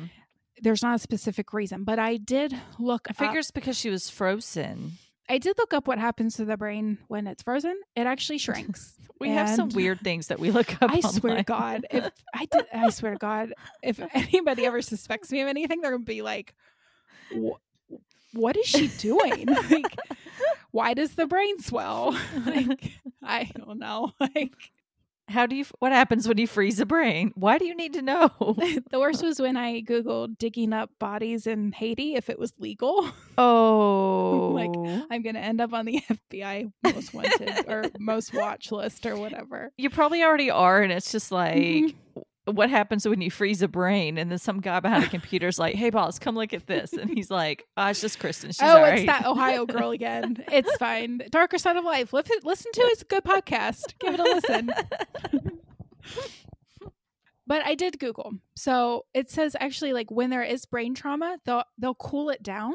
They'll like they'll try and cool your brain down because it shrinks and it can stop swelling. So I wonder if because she was frozen, if the brain kind of shrunk a little bit, Yeah. and then in the warming up process, if it then swelled. So Okay. again, it wa it was listed as unspecific. It wasn't seemed to be listed as like a cause of her death or that anything would have led to her death. okay. She also had lesions in her stomach um, called the Wischnewski lesions. I think I pronounced that right. Wischnewski. I'll explain what those are from when I talk about cause of death. Her toxicology screen showed that she had a blood alcohol level of 0.112, which oh, is well above the legal limit. yeah, Mhm. that's a lot for me too. That would put me under. Yeah. Eh, I mean, can he, she's 19 years old. She's, you Yeah. know, and uh, plus her mom was like, she can't handle alcohol. She has like one Yeah. drink and she's, she's done. And she looked, I mean, she looked relatively thin and everything on the video Mhm. too. And so a lot of times people that are smaller framed, it, I guess it gets to them faster. I think she was pretty typical, like height and weight. Like there was, Yeah. she was pretty typical in that range. I'm not, I know her weight. I'm not going to list anybody's weight on this podcast. Um, it's typical, like eh, for Yeah. what I see and like her height and age and everything. Her toxicology also came back negative for marijuana or any recreational drug, meaning okay. she was not using anything that night at the party. But it did come back positive for a drug called topiramate. Topiramate is a prescribed drug that is used primarily to treat epilepsy and migraines. And Okay. I recognize this drug because I've heard it called Topamax. That's another Mhm. name for it because I get migraines, and that's a drug that I remember being listed when I was researching um, prescription meds for migraines. There are some what I will call like off-label uses for it. It is Okay. also shown to help in treating bipolar, PTSD, and also to help with weight loss. But Okay. again, like it's not prescribed for these. It just shows to have some Yeah. effect with these. Kenneka had 3,000 nanograms per milliliter of topiramate in her blood at the time of her death. I'll circle back to topiramate and kind of explain my thoughts on it okay. in just a second, but I want to talk about the official cause of death. The cause of death was listed as hypothermia due to cold exposure in a walk in freezer with ethanol, alcohol, Okay. and topiramate intoxication as significant contributory conditions. Manner of death was listed as accidental. Also, I had mentioned the Wischnewski lesions. Those are found in the lining of stomach from people who suffer from hypothermia. So, those were Oh, also okay. Another indication that she did die from hypothermia. Okay. I mean, so far that all makes sense and it sounds reasonable. Yes. I want to circle back to topiramate. I Okay. said that she had 3,000 nanograms per milliliter in her blood. The family, um, I initially believed that what happened to her was an accident. They have since changed their mind and they believe that someone did this to her. I Okay. believe in part of it is because of the video, but also because the drug topiramate in her system. Because the family said Kenneka was not prescribed this drug topiramate. They didn't know where it came from. Somebody could have They spiked her drink with it. believed that this drug was slipped into Kenneka's drink by someone at the party, Yeah. which was something that I thought too when I saw this video because I'm like, no way is she just drunk. Like somebody has given her something. And then I read about topiramate and I think, okay, well, maybe it's possible someone put this into her drink. Topiramate is not considered a party drug, but when it's mixed with alcohol, it has Mhm. really bad side effects. I actually did see someone on Reddit comment that they had been on topiramate and had drank alcohol with it, and they're like, "You are like severely out of your mind, like Yeah. very confused, very disoriented." I think someone even said like hallucinations. So, I mean, it's never a good idea to mix alcohol and, dr- and prescription meds together. Uh, this seems to really have bad effects when you mix that. Common side effects of topiramate are dizziness, impaired memory, concentration, nausea, um, confusion, and poor coordination if you take too much of it. And then Except for the drinking alcohol- nausea, like that's exactly her video. Yes, yes. And I mean, nausea, that's not something that you can She could have felt it for all. I know. She could have been nauseous. She just didn't like throw up in a hall or anything. Right. And then drinking alcohol increases the likelihood of side effects. So I'm reading this and I'm thinking, okay, like maybe somebody had this drug with them and just like threw it into her drink and thought it's going to affect her. And this is what the family believes. But the amount of topiramate in Kenneka's system at the time of her death was at a therapeutic level. This means she had a sustained use of this medication over time, not a one time thing Okay. if it had just been one time in her system, it would have been a lot lower.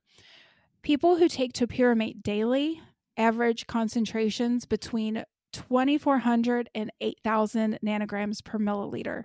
Kenneka's was at 3,000. So she falls in that range of somebody who's Yeah. taking this medication on a regular basis. Again, Kenneka's family says she wasn't prescribed this drug, but, and I don't want to sound disrespectful to the family, but she's a 19 year old. Yeah. She's an adult and she could How have had this know? medication and her family wasn't aware of it. So yeah. I have not been able to see that police checked her medical records. I don't know. I have not been able to find that. But I'm not saying she needed to lose weight, but maybe she was on it to lose weight. And I would think that that might not be something she would want to share with people if she's Yeah. trying to like take drugs to lose weight. She could have been getting it from somebody for some purpose. Maybe Yeah. a friend had it and, oh, yeah, I use this for migraines, but I don't really get them anymore. I don't need it. So Yeah. here, you can use mine, which means it's not going to show up in medical records. So I don't, I don't know. Um, she could just be taking it and not, not told anyone. I, I tend to think it wasn't for something like epilepsy because You would know that. You would have a medical history of that, I'm sure. that's a pretty serious thing to have going on and not tell your family. And then you can't just walk into a doctor and be like, I have epilepsy, give me this drug. Yeah. You're going to need tests. You're going to need di- a diagnosis for that. So I tend to not think. Maybe she got migraines. I don't know. I Yeah. went when I got mine. Um, I was on Imitrex for migraines. I just it at my yearly doctor appointment. I was like, "Hey, I get. Can I get a prescription for my migraines?" And he's like, "Yeah, sure." He wrote it to me right there. So nice. I don't I don't really know. I don't know what she was on it for. Her friends don't say anything about this drug. They too say she didn't take it. She didn't like taking pills. But the simple fact is that she was on it. Okay. It shows up in her blood and it was at a level that indicates she had been taking it for a period of time, not that somebody had dropped it in her drink right. that night. So, um, Maybe she didn't tell anybody and kept it a secret from all of her friends. exactly. We don't we don't know. You just don't know. And I know a lot of 19 year olds too that hide things from people. I mean, and I'm not saying I'm not blaming her or whatever, but she lied to her mom about where she was going that night. yeah. Her mom thought she was going bowling into a movie. Yeah. That's teenagers do it. Like even Yeah. 19 years old, she's still, as far as I know, living at home with her mom. Maybe she just didn't want to tell her mom what she was doing. So, Right. I mean, you can have the best relationship possible with your parents and still not tell them every single thing. Mm-hmm. I understand though that they don't want their daughter painted in a light of being a druggie or someone who's taking these drugs for a weird reason. But I mean, there are legit reasons she could have been taking it and just Right. not told anybody. There's nothing wrong with that. It's it's a prescription drug. Um, hypothermia would also be quickened because of the presence of alcohol and the topiramate in her system. So there's a big misconception that when you're cold, drink. It'll warm you up. You'll stay warm. but that's not the case. No. It's, drinking alcohol causes it's called um, vasodilation. I believe that's like dilation of the the blood it's like vessels. a blood thinner. It causes blood to rush to your skin, but then all of that heat is lost to the environment. So you think you're warm, but you're actually losing heat. Alcohol also affects the temperatures or the temperature regulating parts of your brain, which make you shiver when you're cold. Shivering is a way that your body generates heat. Alcohol decreases the ability to shiver. So, with Kenneka being visibly intoxicated, her risk of hypothermia would have actually been a lot higher and could have sped up because of what she had in her system. We don't know what the temperature was in the freezer when Kenneka was found. According to the medical examiner's report, this particular freezer had the ability to be set at eight degrees at its lowest. Super cold. Wow. Um, Eight degrees. Eight degrees. And I researched typical temperature for commercial freezers, and it was Yeah. consistent with seeing about 10 degrees. So, Dang, you went deep on this, didn't you? oh my God, I'm, yes, yes, I did. Why is it such a low temperature though? Okay, 32 degrees here because we use that the Fahrenheit system is freezing. Why do you need something? I could see setting it like 30 or high 20s, but why do you need it to be 8 degrees? So it's super frozen know. or something? I guess so. It's super frozen. If you've got a lot of like bulk stuff, maybe But needs freezing's freezing. I know. I don't know. I don't know. They had that cooler Okay. area too, which I'm That's assuming weird. would be set at like a 32. Yeah. It was a deep freeze. So when the temperature was taken of this freezer, it was 34 degrees, but it had also been opened for It's been several open for a while, So yeah. We don't know. The freezer was not in use at the time, so it's possible that the restaurant had it set at a higher temperature, didn't have it set at 8 degrees, but we don't know. We I I don't know how long it takes for a freezer to warm up from 8 degrees to 34 degrees. I Yeah. have no idea. But regardless, Kenneka was not dressed for cold temperatures. No, Even no. 34. She's in ripped jeans, tennis shoes, and basically like a bra and jean jacket. So I'm not really an expert on hypothermia. So I'm not really comfortable saying how long she would have been alive before succumbing to it without knowing what the temperature is. But then you have to figure so- out alcohol yeah. level and so I don't know. I don't know how long she would have been alive. I don't know if she would have just like fallen asleep. I hope that was it. I hope she just fell asleep and then it, it didn't feel a thing. One thing I did notice though, where she had fake nails on, she had white Yeah. fake nails, and they were attached. So Okay. if I'm thinking if I get stuck in a freezer, I'm gonna be clawing at like the door, trying to like find my way out. Which is if you're wearing fake nails is gonna cause damage to your nails. As far as I could tell, her nails were on and there weren't it wasn't damage to them, which makes me wonder if she maybe sat down pretty quickly or laid down pretty quickly after she was shut in there and Probably. didn't reach the level of trying to like claw her way out. Um, that maybe she died pretty quickly after entering. I don't I don't know. There's no way to know what happened in that freezer.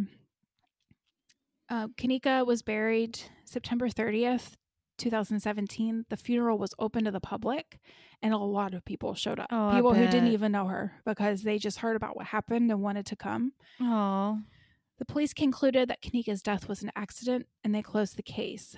But it is not the end of the story Okay. because Kenneka's death sparked a huge outcry and accusations because to many people, including Kenneka's family, things didn't feel right. Despite Teresa originally stating that Kenneka it was an accident, no one did this Yeah. to her. As time went on, the family started to believe that the hotel was covering something up and the police were helping to do it. They believe there was more this is like story. Elisa Lam, but in Chicago. Oh my gosh, I've seen this compared to Elisa Lam so much. Can you imagine what this case would be like if we didn't have that surveillance photo footage? Oh, it would just be another missing girl, and that's it. And then It, I think it would be a huge mystery conspiracy. Like I could see myself. Oh, oh, sorry. I Yeah. I got confused for just a second. Yeah, no, if we had no surveillance footage showing Kenneka walking that path, like we just knew this girl ended up in a freezer.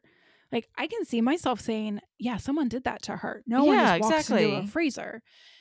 I think it changes that when you realize that how impaired she was. But the family really started to believe that like something else was going on. Somebody had done this to her.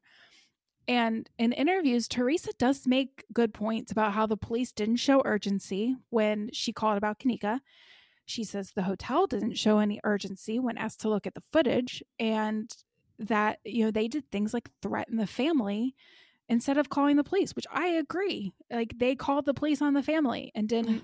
yeah. So I they knew exactly what they were doing. Exactly. And Teresa has firm ground to stand on when she points the finger at the hotel and the police, in my opinion. But as far as, you know, thinking someone did this to kenneka and that the hotel was covering it up, I disagree because we have a lot of surveillance footage of kenneka Um, we don't see her walk into the freezer.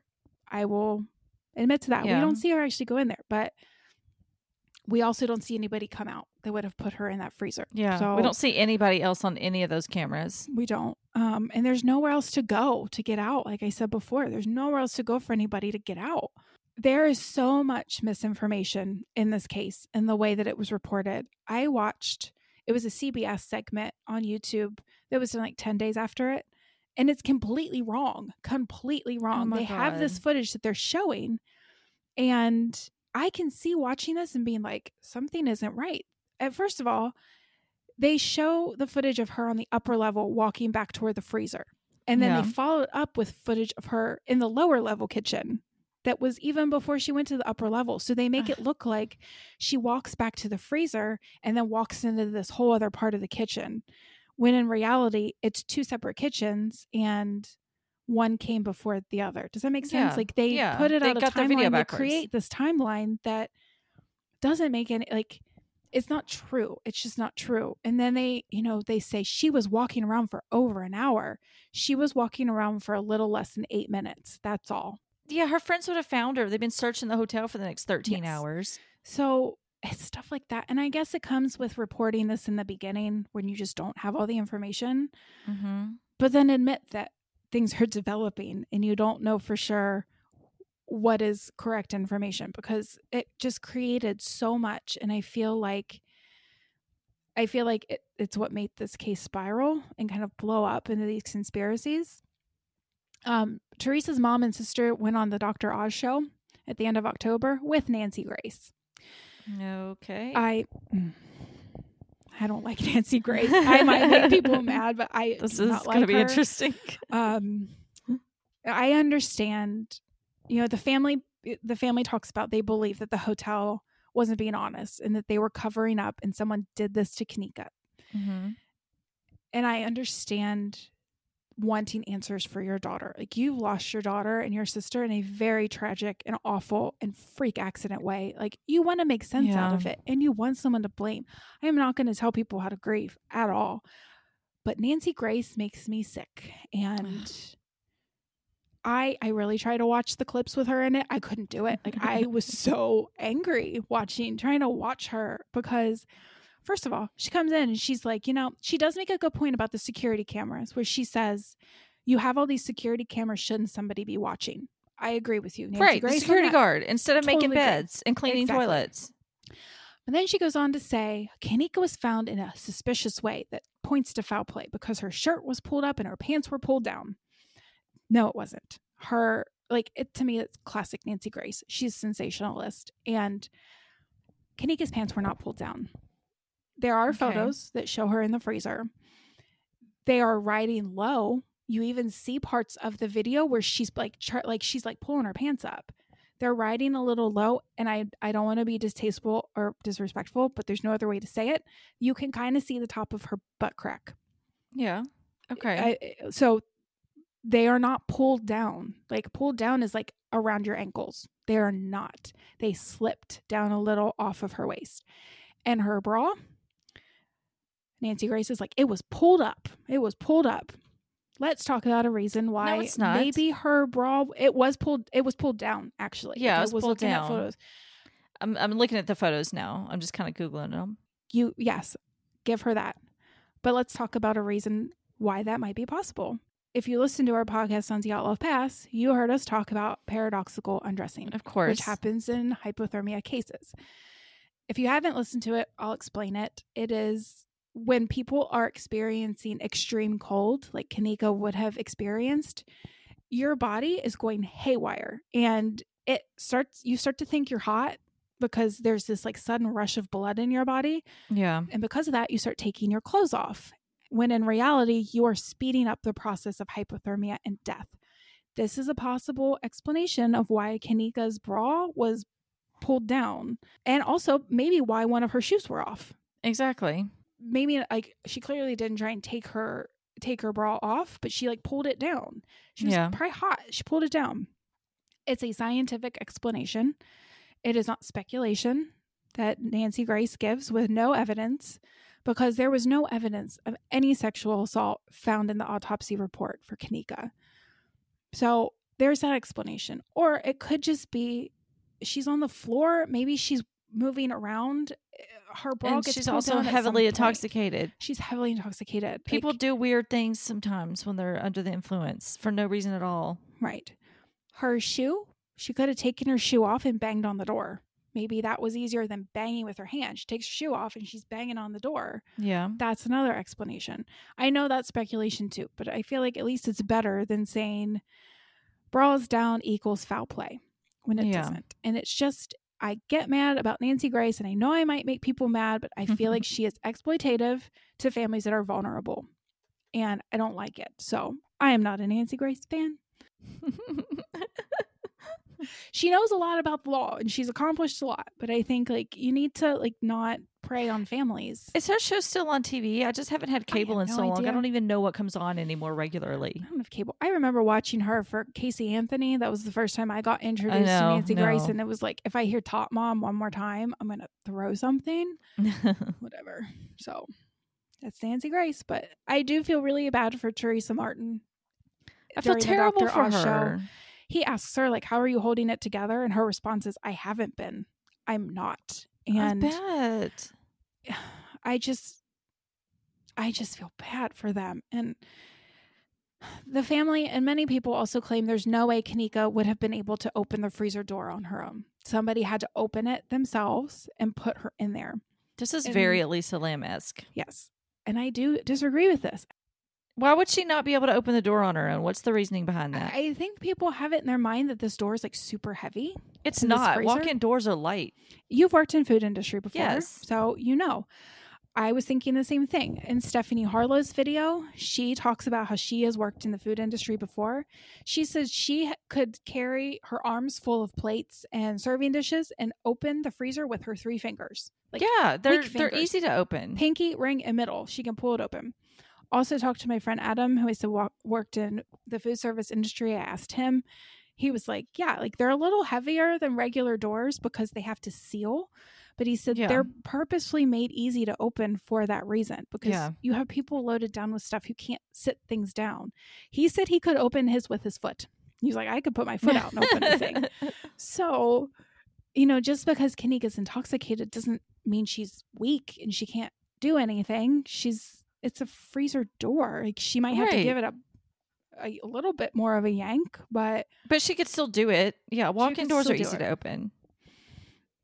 but this is why I wish people would stop spreading misinformation like this because I feel like maybe if some of this is debunked more, then maybe the family would be able to say, okay, we can see, you know, the forest through the trees. We can see Yeah. what's true and what's not and what didn't happen. I'm not going to say it would bring them peace because I don't think they'll ever, you know, I don't want to say anyone's ever going to be able to have peace, but hopefully they would be able to maybe move on and not torture themselves.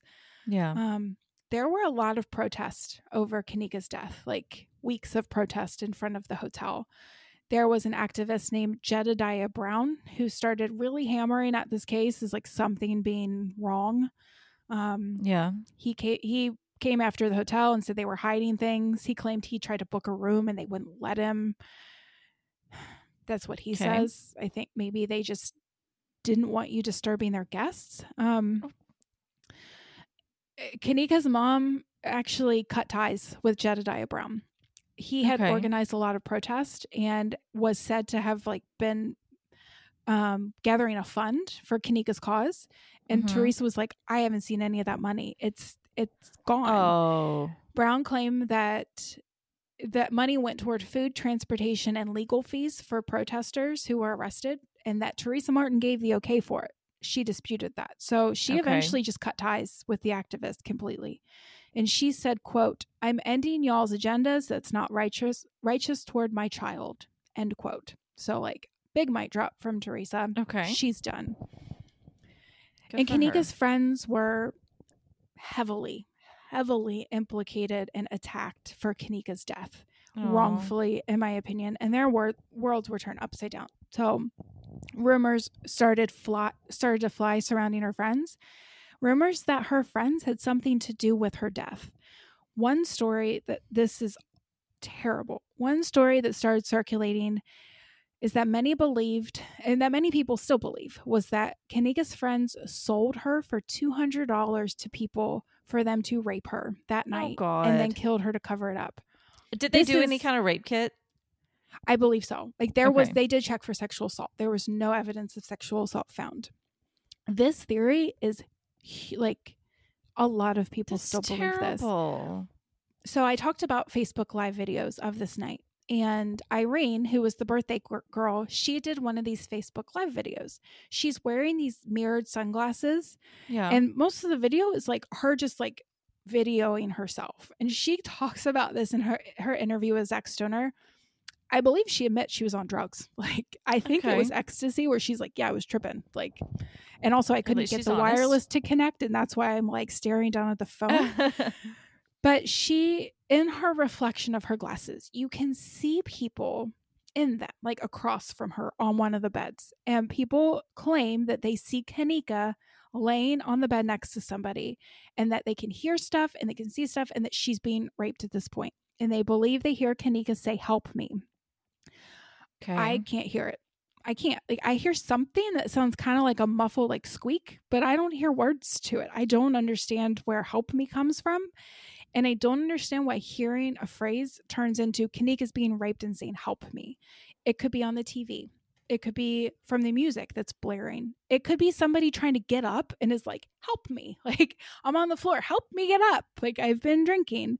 I don't understand why it became Kenneka was being raped. And um Irene talks about this. She's like, no, like it, that reflection, like that's some guy and another guy laying next to him, like just like resting back on the bed. There's nothing going on. She's like, we were all in the whole same hotel room.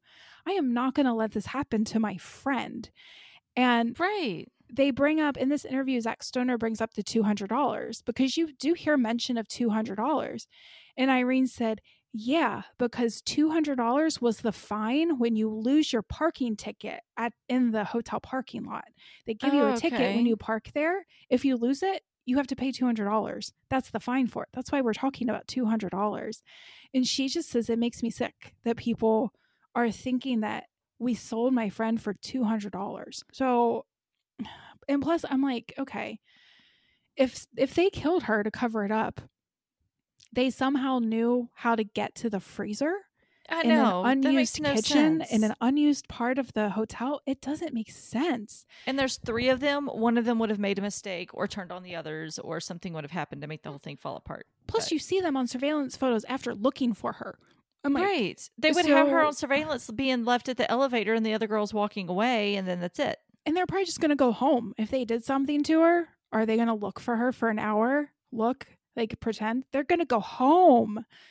And so this YouTuber Zach Stoner, who I believe has passed away since I believe he was shot and killed, Oh. but Oh, geez. and so people have a theory that he was killed because of this case because he delved in too far to it.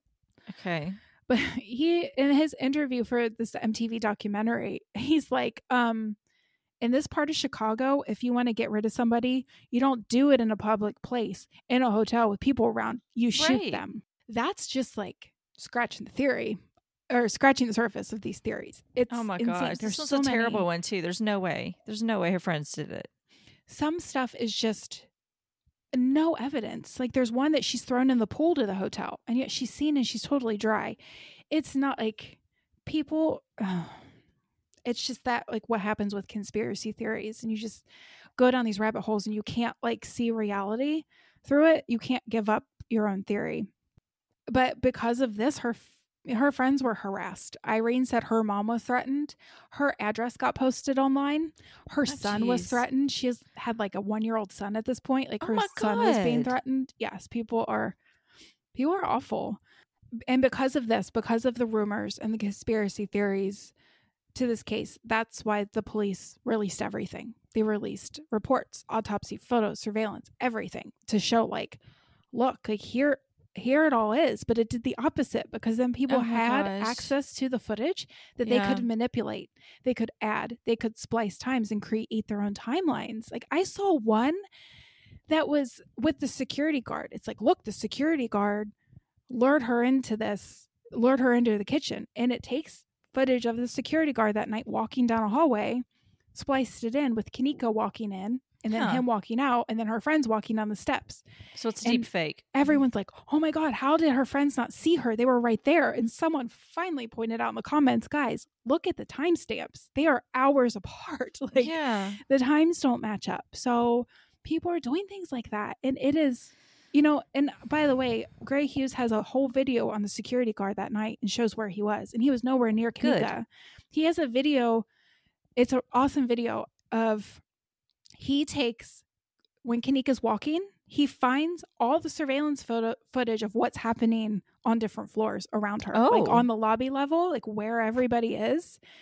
And he calls it he's like, it is literally a perfect storm when she's wandering those hallways. No one is around. Oh, Like no so one is around. And so it's things like that that people post and it's it's like you're dealing with people's lives. And I know people that do that sort of thing are the worst. They really are. And I, I think some people truly believe, and I think some people just like clicks on their videos. But you're messing with people's lives. You're messing with people who you're accusing of this. You're messing with the family who's already struggling and then seeing this and questioning what really happened. Like, Not just that, but somebody with a guns they probably shouldn't have may see a video that's wrong or something and decide to take matters in their own hands. exactly. It's like Pizzagate. Oh God. So yeah, when you when you do things like that, just think about who you're affecting. And like people will take a single frame of a video. I saw one. They paused it and they're like, "Oh, there's someone with her. You can see their arm around their wa- around her waist." And it's like there's no one there because people think that this video is completely and totally edited and fabricated. Some people believe it's not even Kenneka in the video, that it's fake. It's a Oh, reenactment geez. with a fake person. That's a lot of work for to replace somebody at a party hours later that nobody even knew they were going to except the three people involved, the Mhm. three friends. Many people believe that there's someone in the video with her that the hotel edited out of the video. That's a lot of work too. It's a ton of to work. edit somebody out of a, bunch of video clips because there was a lot of footage to do in a few hours. you can do it. Gray Hughes shows you, shows like on his video. Like, I will show you how to edit somebody out of a video. Like, it's doable, but you're when you're editing somebody out, you're not just editing that person out. You have to also edit out things like shadows of them Yeah. walking or reflections as they walk past like mirrors or pictures. Mhm. You have to edit those out. And so I think no matter how good you are, someone is going to miss something. There's going to be that one moment where you're like, wait a second, there's somebody else picked up in that reflection, but there's nobody shown next to her. That's a stretch. It's a stretch. That's a huge stretch. I have I have never seen one person who's been able to point that out. I mean, if they figured something was happening because the friends were looking for her early the mor- early that morning and then the employee said no you can't look at the security footage they're still there 12 hours later looking enough to Mhm. where the hotel calls the cops on them and tells them to leave all they had to do was take the security footage out and say the cameras don't work or weren't on Ex- why like why go through take all that trouble trying to edit this video when Yes. all you have to do is just say it doesn't exist to begin with and just destroy it Yeah, just say well, our cameras malfunctioned. We don't have cameras. Like yeah I I would just Yeah, be like, just- "You're not supposed to know this, but they really don't work." And then, sorry, can't check the footage. right can't check just it. lie. I mean, I thought of that video or that uh, photo you edited of me and Tim in the kayak. Yes. which was a beautiful edit. So Dana photoshopped my ex boyfriend out of a double kayak that I was in. Cool picture. She did a great job of it. You like got him out, his reflection in the water out. So it seems really cool. But then I'm like, but wait a second. I am one person in a double kayak, and the kayak sitting in the front, and, And the you're kayak the is totally level. It this doesn't make sense. You know what I'm gonna do? I'm gonna find that picture and I'm gonna Photoshop it with the water going down a little bit in the front. See, you can do things like that, but you people are always to make those little mistakes that you don't think about that's going to mm-hmm. point out that it's a fake. Don't trust me. There is a man named Doug Carner. He is an audiovisual forensic analyst. He was interviewed in the MTV documentary about editing video. So he's an expert in forensic analysis of, of audio and visual. He said that any file you edit, you're going to leave footprints behind. There's going to be evidence that it's Yes. been edited. You can always tell. He stated that the files that the police released to the public were in EXE files. Okay. I don't really know what those files are. Um, An executable file, I guess. I believe. Okay.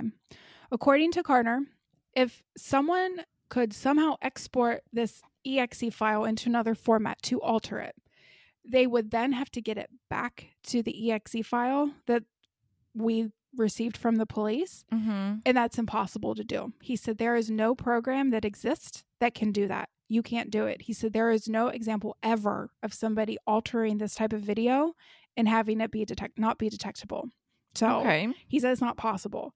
You, if you are editing this exe file and sending it to somebody, it's going to be in a different format. If you see it as exe, that means it's unedited. So Okay. those were the type of files that the police gave us. It's not edited, and I know I'm good. Like I'm going to say it, and people are going to be like, "Oh, you can find a way." What I, I you go round and round with those people. I'm sorry, but I'm not going to argue with it. I'm just like to me it's pretty like eventually you have to like leave the conspiracy realm and look at what's actually happening and if you have to twist yourself into mental gymnastics then chances are you're reaching a little too much so there is one more theory i want to talk about okay. on top of the you know sold for $200 and somebody else being in the video there was also the one that they said it somebody was in that video but they were smart enough to stay out of range of all the video cameras like and they were But, like uh, some motioning her to them Complete hallways and rooms and yeah I don't think you're gonna go through this hotel and completely avoid the cameras. again yeah it's a stretch it, which would mean it would be somebody that knows the hotel like a staff member Yeah. which when they just delete the footage after that like do what you're going to do and then delete the footage Right. But all right, I'm going to tell you it's pretty pretty big theory actually, and it is insane. It's bonkers. Aliens? It's up there with aliens in my Oh opinion. Like, jeez. many people believe that this hotel is known for its black market organ harvesting. And the theory Okay. is that Kenneka was killed for her organs and then thrown in the freezer. It gets crazier. Do you know who they think received Oh, Kenneka's God. kidney? Oh Selena Selena Gomez.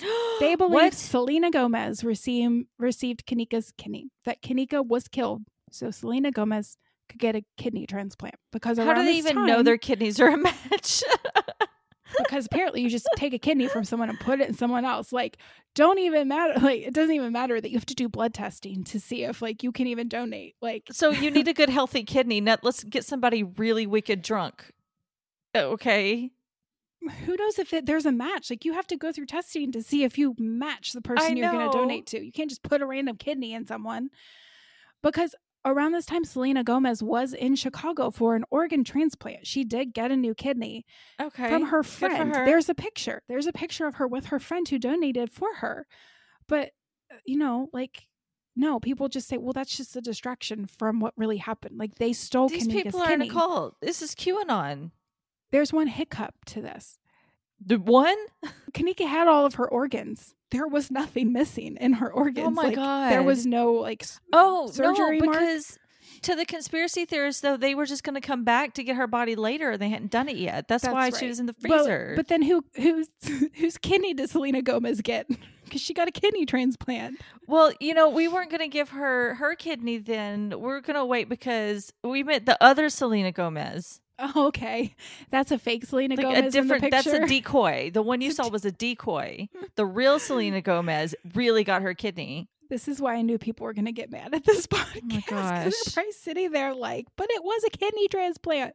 That's what people sound like though when they come up with these crazy conspiracy theories. It's like There's always another door to walk through.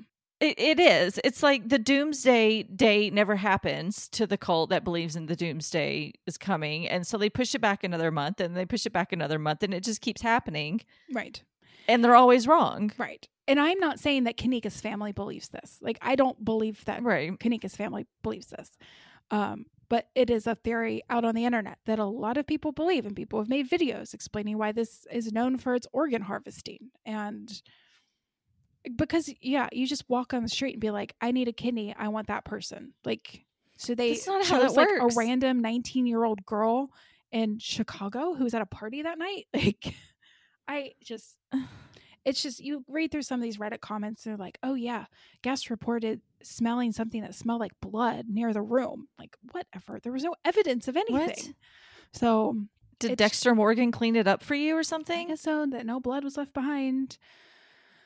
Um, in 2018, Kenneka's family filed a $50 million lawsuit against the hotel and others, which I all for. Their attorney, Geoffrey Fieger, said the hotel was able to lock off the kitchen area um, because there was already like a set of plywood doors that was set up with a padlock, but it wasn't Yeah. locked that night. So they had the ability and they didn't do it.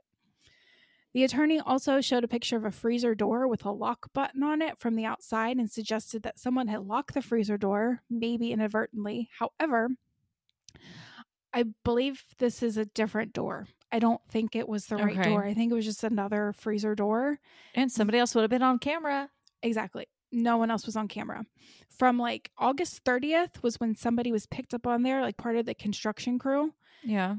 Until Kenneka walked in, no one was picked up on that camera until Kenneka walked in. So, you know, the freezer door that Kenneka was locked in didn't have a lock on it, but the Yeah. freezer door that the lawyer showed did. So I think he just found a random picture of a freezer and Okay. maybe assumed they all had it. So that's a little iffy.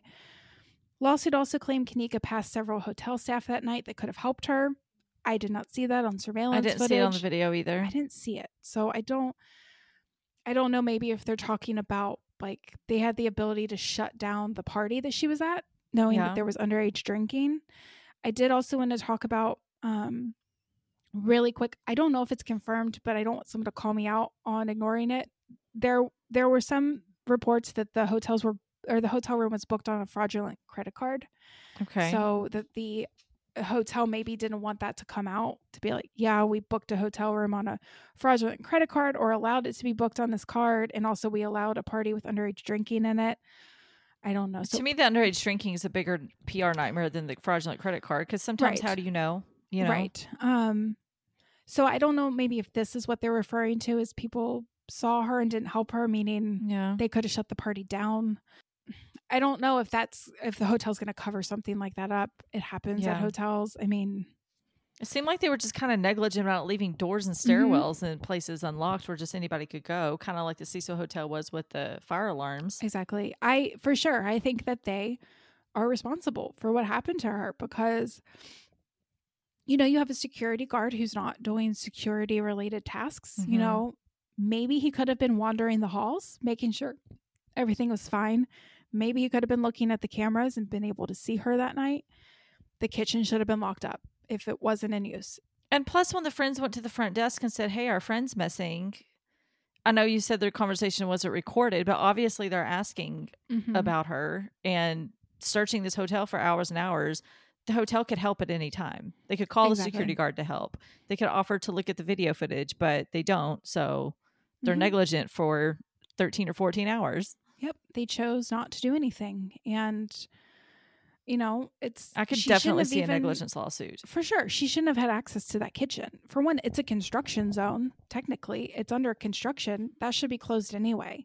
Yeah, for the safety of everybody. in there for safety. So they need to be locked up. And you know, I don't know if Kenneka would have been alive by the time her mom got there. I don't know. Yeah.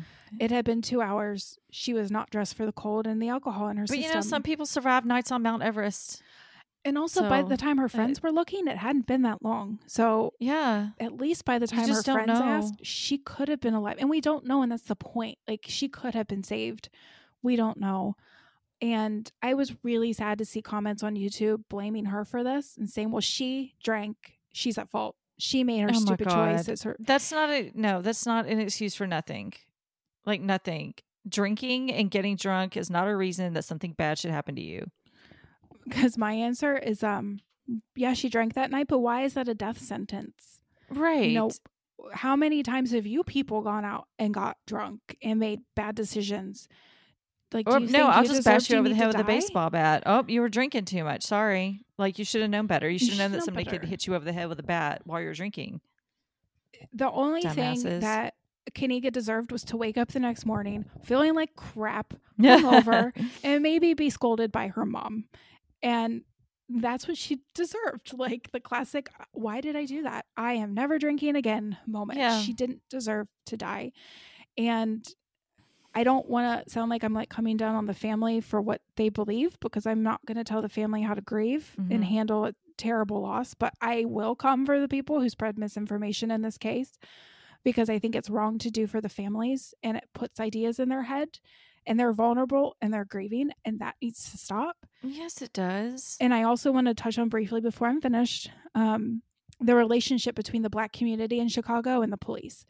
Because, in my opinion, I think that adds to feelings about this case. Like, from what I have read, there are not good, there's not a good relationship between the police and the black community. I have stories.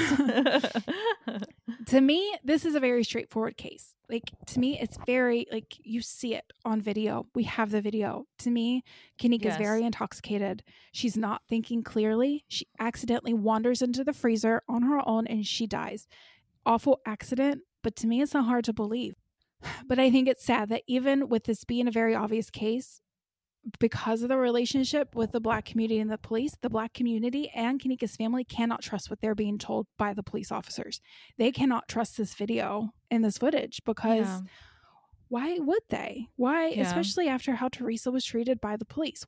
And I think that's a sad part is they can't trust what they're being told right in front of them because of the strained relationship with the black community. And there's a police officer in the MTV documentary who admits it. He's like, yeah, there's no trust there. And it's like, okay, then what are you going to do about it? Yeah. Because this shouldn't happen. And the community needs to be able to trust what they're being told by you, which is also why I feel really angry about people who spread misinformation on this case because I'm like, you have a family that's not comfortable trusting the police. So they're looking to other things like you, Mhm. and you're creating misinformation to hurt the family further. I have a few friends that grew up in Chicago, and several of them grew up in sort of the rougher areas. Mm-hmm. One of them lived on the border of like this gang territory. And he said sometimes when the cops would come and arrest somebody, they just put them in the back of the car. They would drive them across into the other gang territory, let them out, and then get on the horn on the car announcing it and just kind of chase them down the road until people come out and then they'll leave. Oh my God. So I'm like, "Are you serious?" He's like, "Yeah, like that's it. It was rough, and and I'm just thinking, if they're serious about crime in Chicago, you could take the person into jail and book them. Yes. You don't have to create more crime. Obviously, you're not serious about it. You're not Mhm. serious about gang activity or in criminal areas or anything like that. right. You're just messing with them at this point. And yeah, the police, the Rosemont police released her whole entire case file. But I'm like, but you didn't come out to help Kenneka's family when she really needed you. You blew the family off and you didn't come and help. So I can't fault them for now not trusting what the police are telling them. right. I don't know if I would either. And even though to me it's a very straightforward case, but it just, I think it speaks volumes that her family doesn't feel like they can trust what they're being told because they don't have a relationship with police. And they It's so can't sad trust all them. around. Yeah. It is. And she didn't deserve it. Kenneka didn't, she didn't deserve it. She went out for a party to have fun that night, just like What- so many other Yeah. 19 year olds do. And she didn't come out of it. and it's not just distrust either it's it's learning that police are not going to help you so people can see this case and think well people said no nobody offered to help her they just said she'll come back in a couple hours and call me if you don't hear from her and it- the next day if somebody else needs help or something similar happens, they may look to this case and think, well, the cops are just going to tell me to call them back the next day. So they're not going Mhm. to do anything. They're not going to bother when those first few hours matter a lot. Mm-hmm. And I don't believe, I mean, uh, Teresa was told call if you haven't heard from her between 10 and 11. Yeah. I don't know if she placed a second phone. I don't think she placed a second phone call to them. And that speaks volumes to me that she just thought, fine, I'll just do it myself. Like the police aren't going to help me. So they stayed at the hotel all day until they had the police called on them. So it was probably like, well, they're not going to help me. So let's just get a bunch of people here to find her ourselves. Right. If a family is getting to the point of pulling a fire alarm, Yeah. like it's well past the time they should have had help finding their daughter. Like they couldn't have a manager or just somebody go over to them and be like, all right, so what do you guys need? Like, I'll be your contact person. You come find me to deal with this situation. Let me go look at the And security then- footage. Right.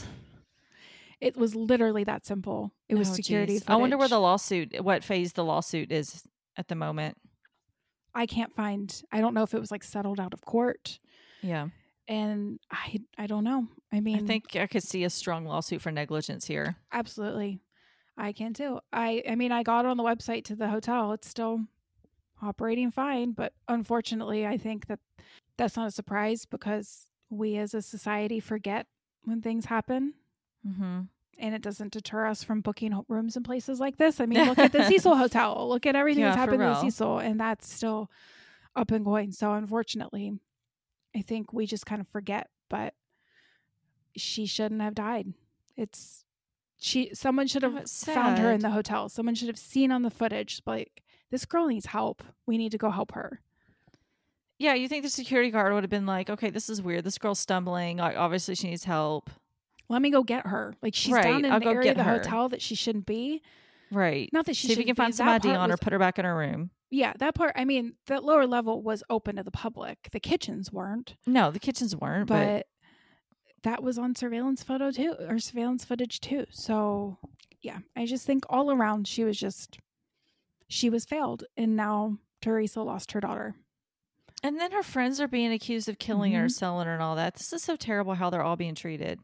Headlines after this, it was like referring to her as freezer teen, and I'm like, Oh, that's come disgusting. on. Like she has a name, like Come Kenneka on. Jenkins. That's her name. Like she's not freezer teen, She's woman found in freezer. I mean, if you're going to do something like that, right? no, freezer teen is gross. Mm-hmm. So that's all I have. It's Well, a I- bummer case. It's it not is a a happy bummer. case, but Well, I definitely don't believe in any of the conspiracy theories, although I do love hearing about conspiracy theories. get on get on Gray Hughes's thing, his channel. Why are people trying to make this huge thing out of I don't know. kind of a tragic but simplistic incident? Trying to make it worse. Yeah, Like, like, why are you trying to make it that her friends did this to her? That she was murdered in a horrible, awful, terrifying way? I don't get it. I don't understand. It's bad enough as it is. Why do you need to make it worse? people are awful. It's like the Boston Marathon bomber and Reddit. They time that doxed um, someone that they thought was the bomber, and I think he ended up committing suicide later. Oh God, Or no, he had committed suicide before, and they were harassing the man's family. why? And I'm like, that is terrible. So that's all I have about Kenneka. Um, to end on a light note, do you want me to talk about my fairy experience really quick? okay. because I think it will end it on a light note. Um, We need to make it right with them, especially you. You I definitely did. need to make it right with them. I did. I think I made it right. So we did my episode on the fairies, and I think I made them angry because nothing went right trying to get this episode out. Um, let's see what happened. Well, it cut off mid recording, and so we had to pick the- it back up about 30 mid-recording seconds later, Literally, like cut which off. was weird. Weird. Never happened before. Trying to edit this thing, my computer kept freezing. Like I had to like shut it down a couple times. It kept freezing trying to get everything together. That was annoying. And then um I sent it to you and then it, it like sent an email back saying that you needed permission to open it.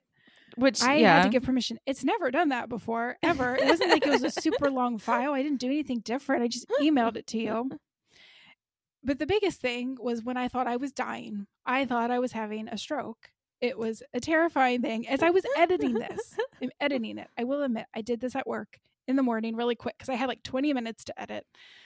And so I did it really quick. But as I'm sitting here editing the rest of this podcast, I'm noticing like something on my I thought it was on my screen. I thought it was like a glitch on my computer screen where it like looked funky. It looked like a I don't know, it just looked funky. Like it was like movement. And I'm like, that's weird. What's happening to my computer screen? Looked away and then realized, oh no, now I'm seeing it on the wall in my office. so something's like going on with my eye. And I just thought, I don't know. And it kept getting worse and worse and it was like obstructing my vision and it was like on the my right eye like in my periphery and it was almost like weird colors and like almost like I explained it like crackling like electricity and colors and it was engulfing my eye. I thought I was having a stroke. I was terrified. Like I tried to lay down on the floor and I was like panicking, couldn't see right. I walked out of my office to one of the guys I work with and he could tell something was wrong. He's like, "Are you okay?" And I was like, "No," because I was going to have him take me to urgent care and then like snap, it was gone. All of a sudden, Hmm. it was just gone. Freaked me out. I think it was an aura. Um, people get them with migraines. yeah. I have never had one before. And I didn't get a migraine after it. But then there are things called ocular migraines that you get that like you get that thing in your vision Yeah. and you don't ever have a migraine. And so I think that's what it was. It freaked me out. I told my mom and she's like, "Oh yeah, I've had one of those too." I talked to my eye doctor. They have no idea why it happens. So I think I made the fairies mad. I think you did too. So I went back to the park where we have our little fairy mound and I left a flower for them to apologize. And I think I'm okay because last week I was driving from back from Kentucky to Columbus and it was supposed to rain all day. It was like pouring down rain. The whole state was covered in rain and I was dreading driving back in the rain 2 hours. I left my parents' house. It wasn't raining, so I was like I want to get on the road so I can just get through this. It did not rain until I pulled off the ramp to my apartment complex, and then it was a downpour. And I was Oh, like, jeez. two hours. I like missed the rain. I don't know how I did it. So I think we're okay. I think Okay. the fairies are okay with me now? You now. sound so concerned. I think we're okay. it was bad. Like all this stuff was happening, and I'm like, what did I do? I'm so sorry. so I You think we're made okay. them mad. I didn't mean to. You were making fun of them more than I was. You're the one that took the ghost hand off of you or something by the time you said you felt somebody hold your hand. It scared me. Maybe that's the one that you made mad. I shook it because it's. I'm not rude to my spiritual visitors, thank you, like you are. Well, I'm glad you made the fairies. I'm glad you're back in their good graces. I offered them something and I apologized. I think they accepted your apology because now all the so. weird stuff isn't happening and things aren't breaking as much. If they could take care of my neighbors, that would be wonderful. I think you need to offer them more than a flower. Give them money. Um, give them money. I'll leave out milk and money, and I'll go buy some whiskey. there you go. All right, so that's all I've got. Sad story. I hope the family's doing okay. Me too. Um, I know that's not something that it's never going to be okay. Kenneka's gone. It's never going to be okay for them, but I hope they can. I hope they can get some justice through this lawsuit, or maybe that they have got justice through this lawsuit and Be able to move forward a little. move forward. I don't think you can ever move on. I think you just kind of figure out a new normal. Yeah. And then I hope her mom is healthy. I know she had surgery for breast cancer. I hope she can stay healthy. Me too.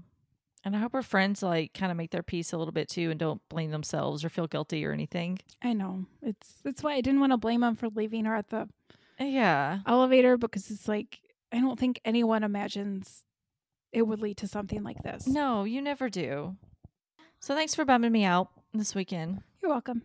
I hope everyone listening could keep an open mind with this and we'll look into this case and you know and can kind of accept the logical in this case. Yeah. To me, It- this is one where the logical reason is Yes. that she was just intoxicated severely Mhm. and wandered off. Yes.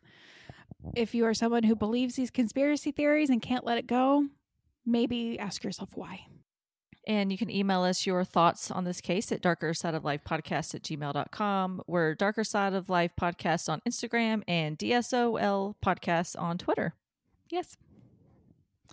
And hope we didn't bum you out too much this week, but in two weeks, I'll try to bum you out if you weren't. That's what we do. We just bum out. yeah, we just bum people out apparently. Well, the last need time another I tried funny to have episode. a funny one like the fairies, I got cursed. So You did get cursed. At least mine just had exploding meat in the air. that one was funny. That one was funny. How you cannot talk about meat showers without laughing. No, you really can't. Meat showers are not serious. There's there's nothing serious about a meat shower. That's bad. There's my Easter egg. You're I bad. needed one for this episode. I like that one. Or like, Susie, what are you doing now? I'll find one. Like when I thought she fell off her cat tree. yeah, that one. That one too. I do like. There's nothing serious about a meat shower, though. Sometimes I wonder if people even know. Okay, so I I'm gonna say, I'm gonna say this because I've I've I've wondered this a little bit. I don't know how many people listen to our podcast all the way through our outro song, yeah. but if you haven't, you need to start doing that. we have hidden surprises we at have the end. we've we've been doing this for years. We have little hidden Easter eggs at the end of every outro song. Like there's two gongs, and then we always have something for you guys. And I've never heard anybody bring that up.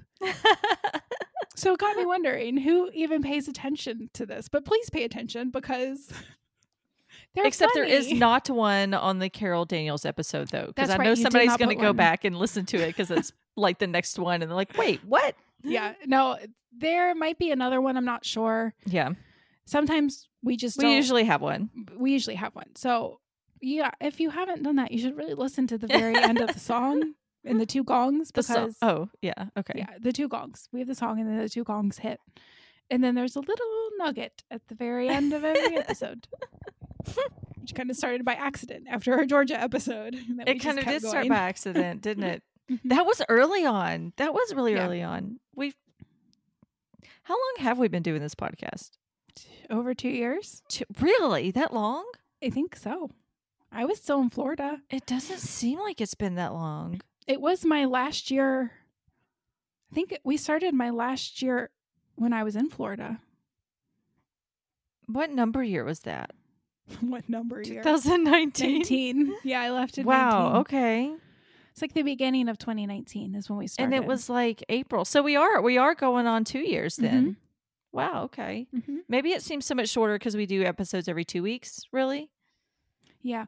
Also, we've got some really nice reviews, some five star reviews. We got Yes, a one star have. that I'm not going to get mad at somebody for one star, but it was for a reason that was a little. It was the gift card reason. They said we talked too long about gift cards for like five don't minutes. remember. I think it was an early episode that we did. I do remember Yeah. talking about gift cards. If there's something that you don't like in an early episode, keep listening because chances are we get better. And- I hope we get better. we do. Like it's a learning process. Like I've listened to early Yeah. ones too, and I'm like, oh wow, I, we did that. We don't do that anymore. yeah. So, like for a very specific reason like that, to give us a one star, I'm not gonna get mad at somebody or call them out, but just listen to other episodes. And if we keep doing it, yes, call us out. we don't keep doing it. I feel like we get better, and we, I feel like we're really good about starting our stories pretty quickly after Yeah. we hit record. So I listened to the earlier stories now and I was like, God, I sounded so terrible. I feel like I've got a lot more comfortable. Oh God, I remember our first episode. I felt like I felt like I had to be perfect, I felt so awkward. and now I'm like, I screw up, we'll just cut it out. Like, it has gotten easier. And yeah, I have felt a lot more comfortable Mhm. with hearing my own voice. which is not sizzling bacon. It's not, it's, I still think I go like back to sizzling my original thought of everyone loves the smell of bacon. Everyone It's loves true. sizzling bacon because it's amazing. Unless you burn yourself on the grease. Who cares? It's worth it. That's true. It's worth it for It's bacon. okay, that was a tangent. I'm sorry, but please listen to the No, end of every fine. episode. because it's funny. And we thank you for listening to this one, guys. We thank you for all of your notes and positive feedback and wonderful reviews. Thank and you. we will see you in two weeks. Two weeks. Bye. Bye.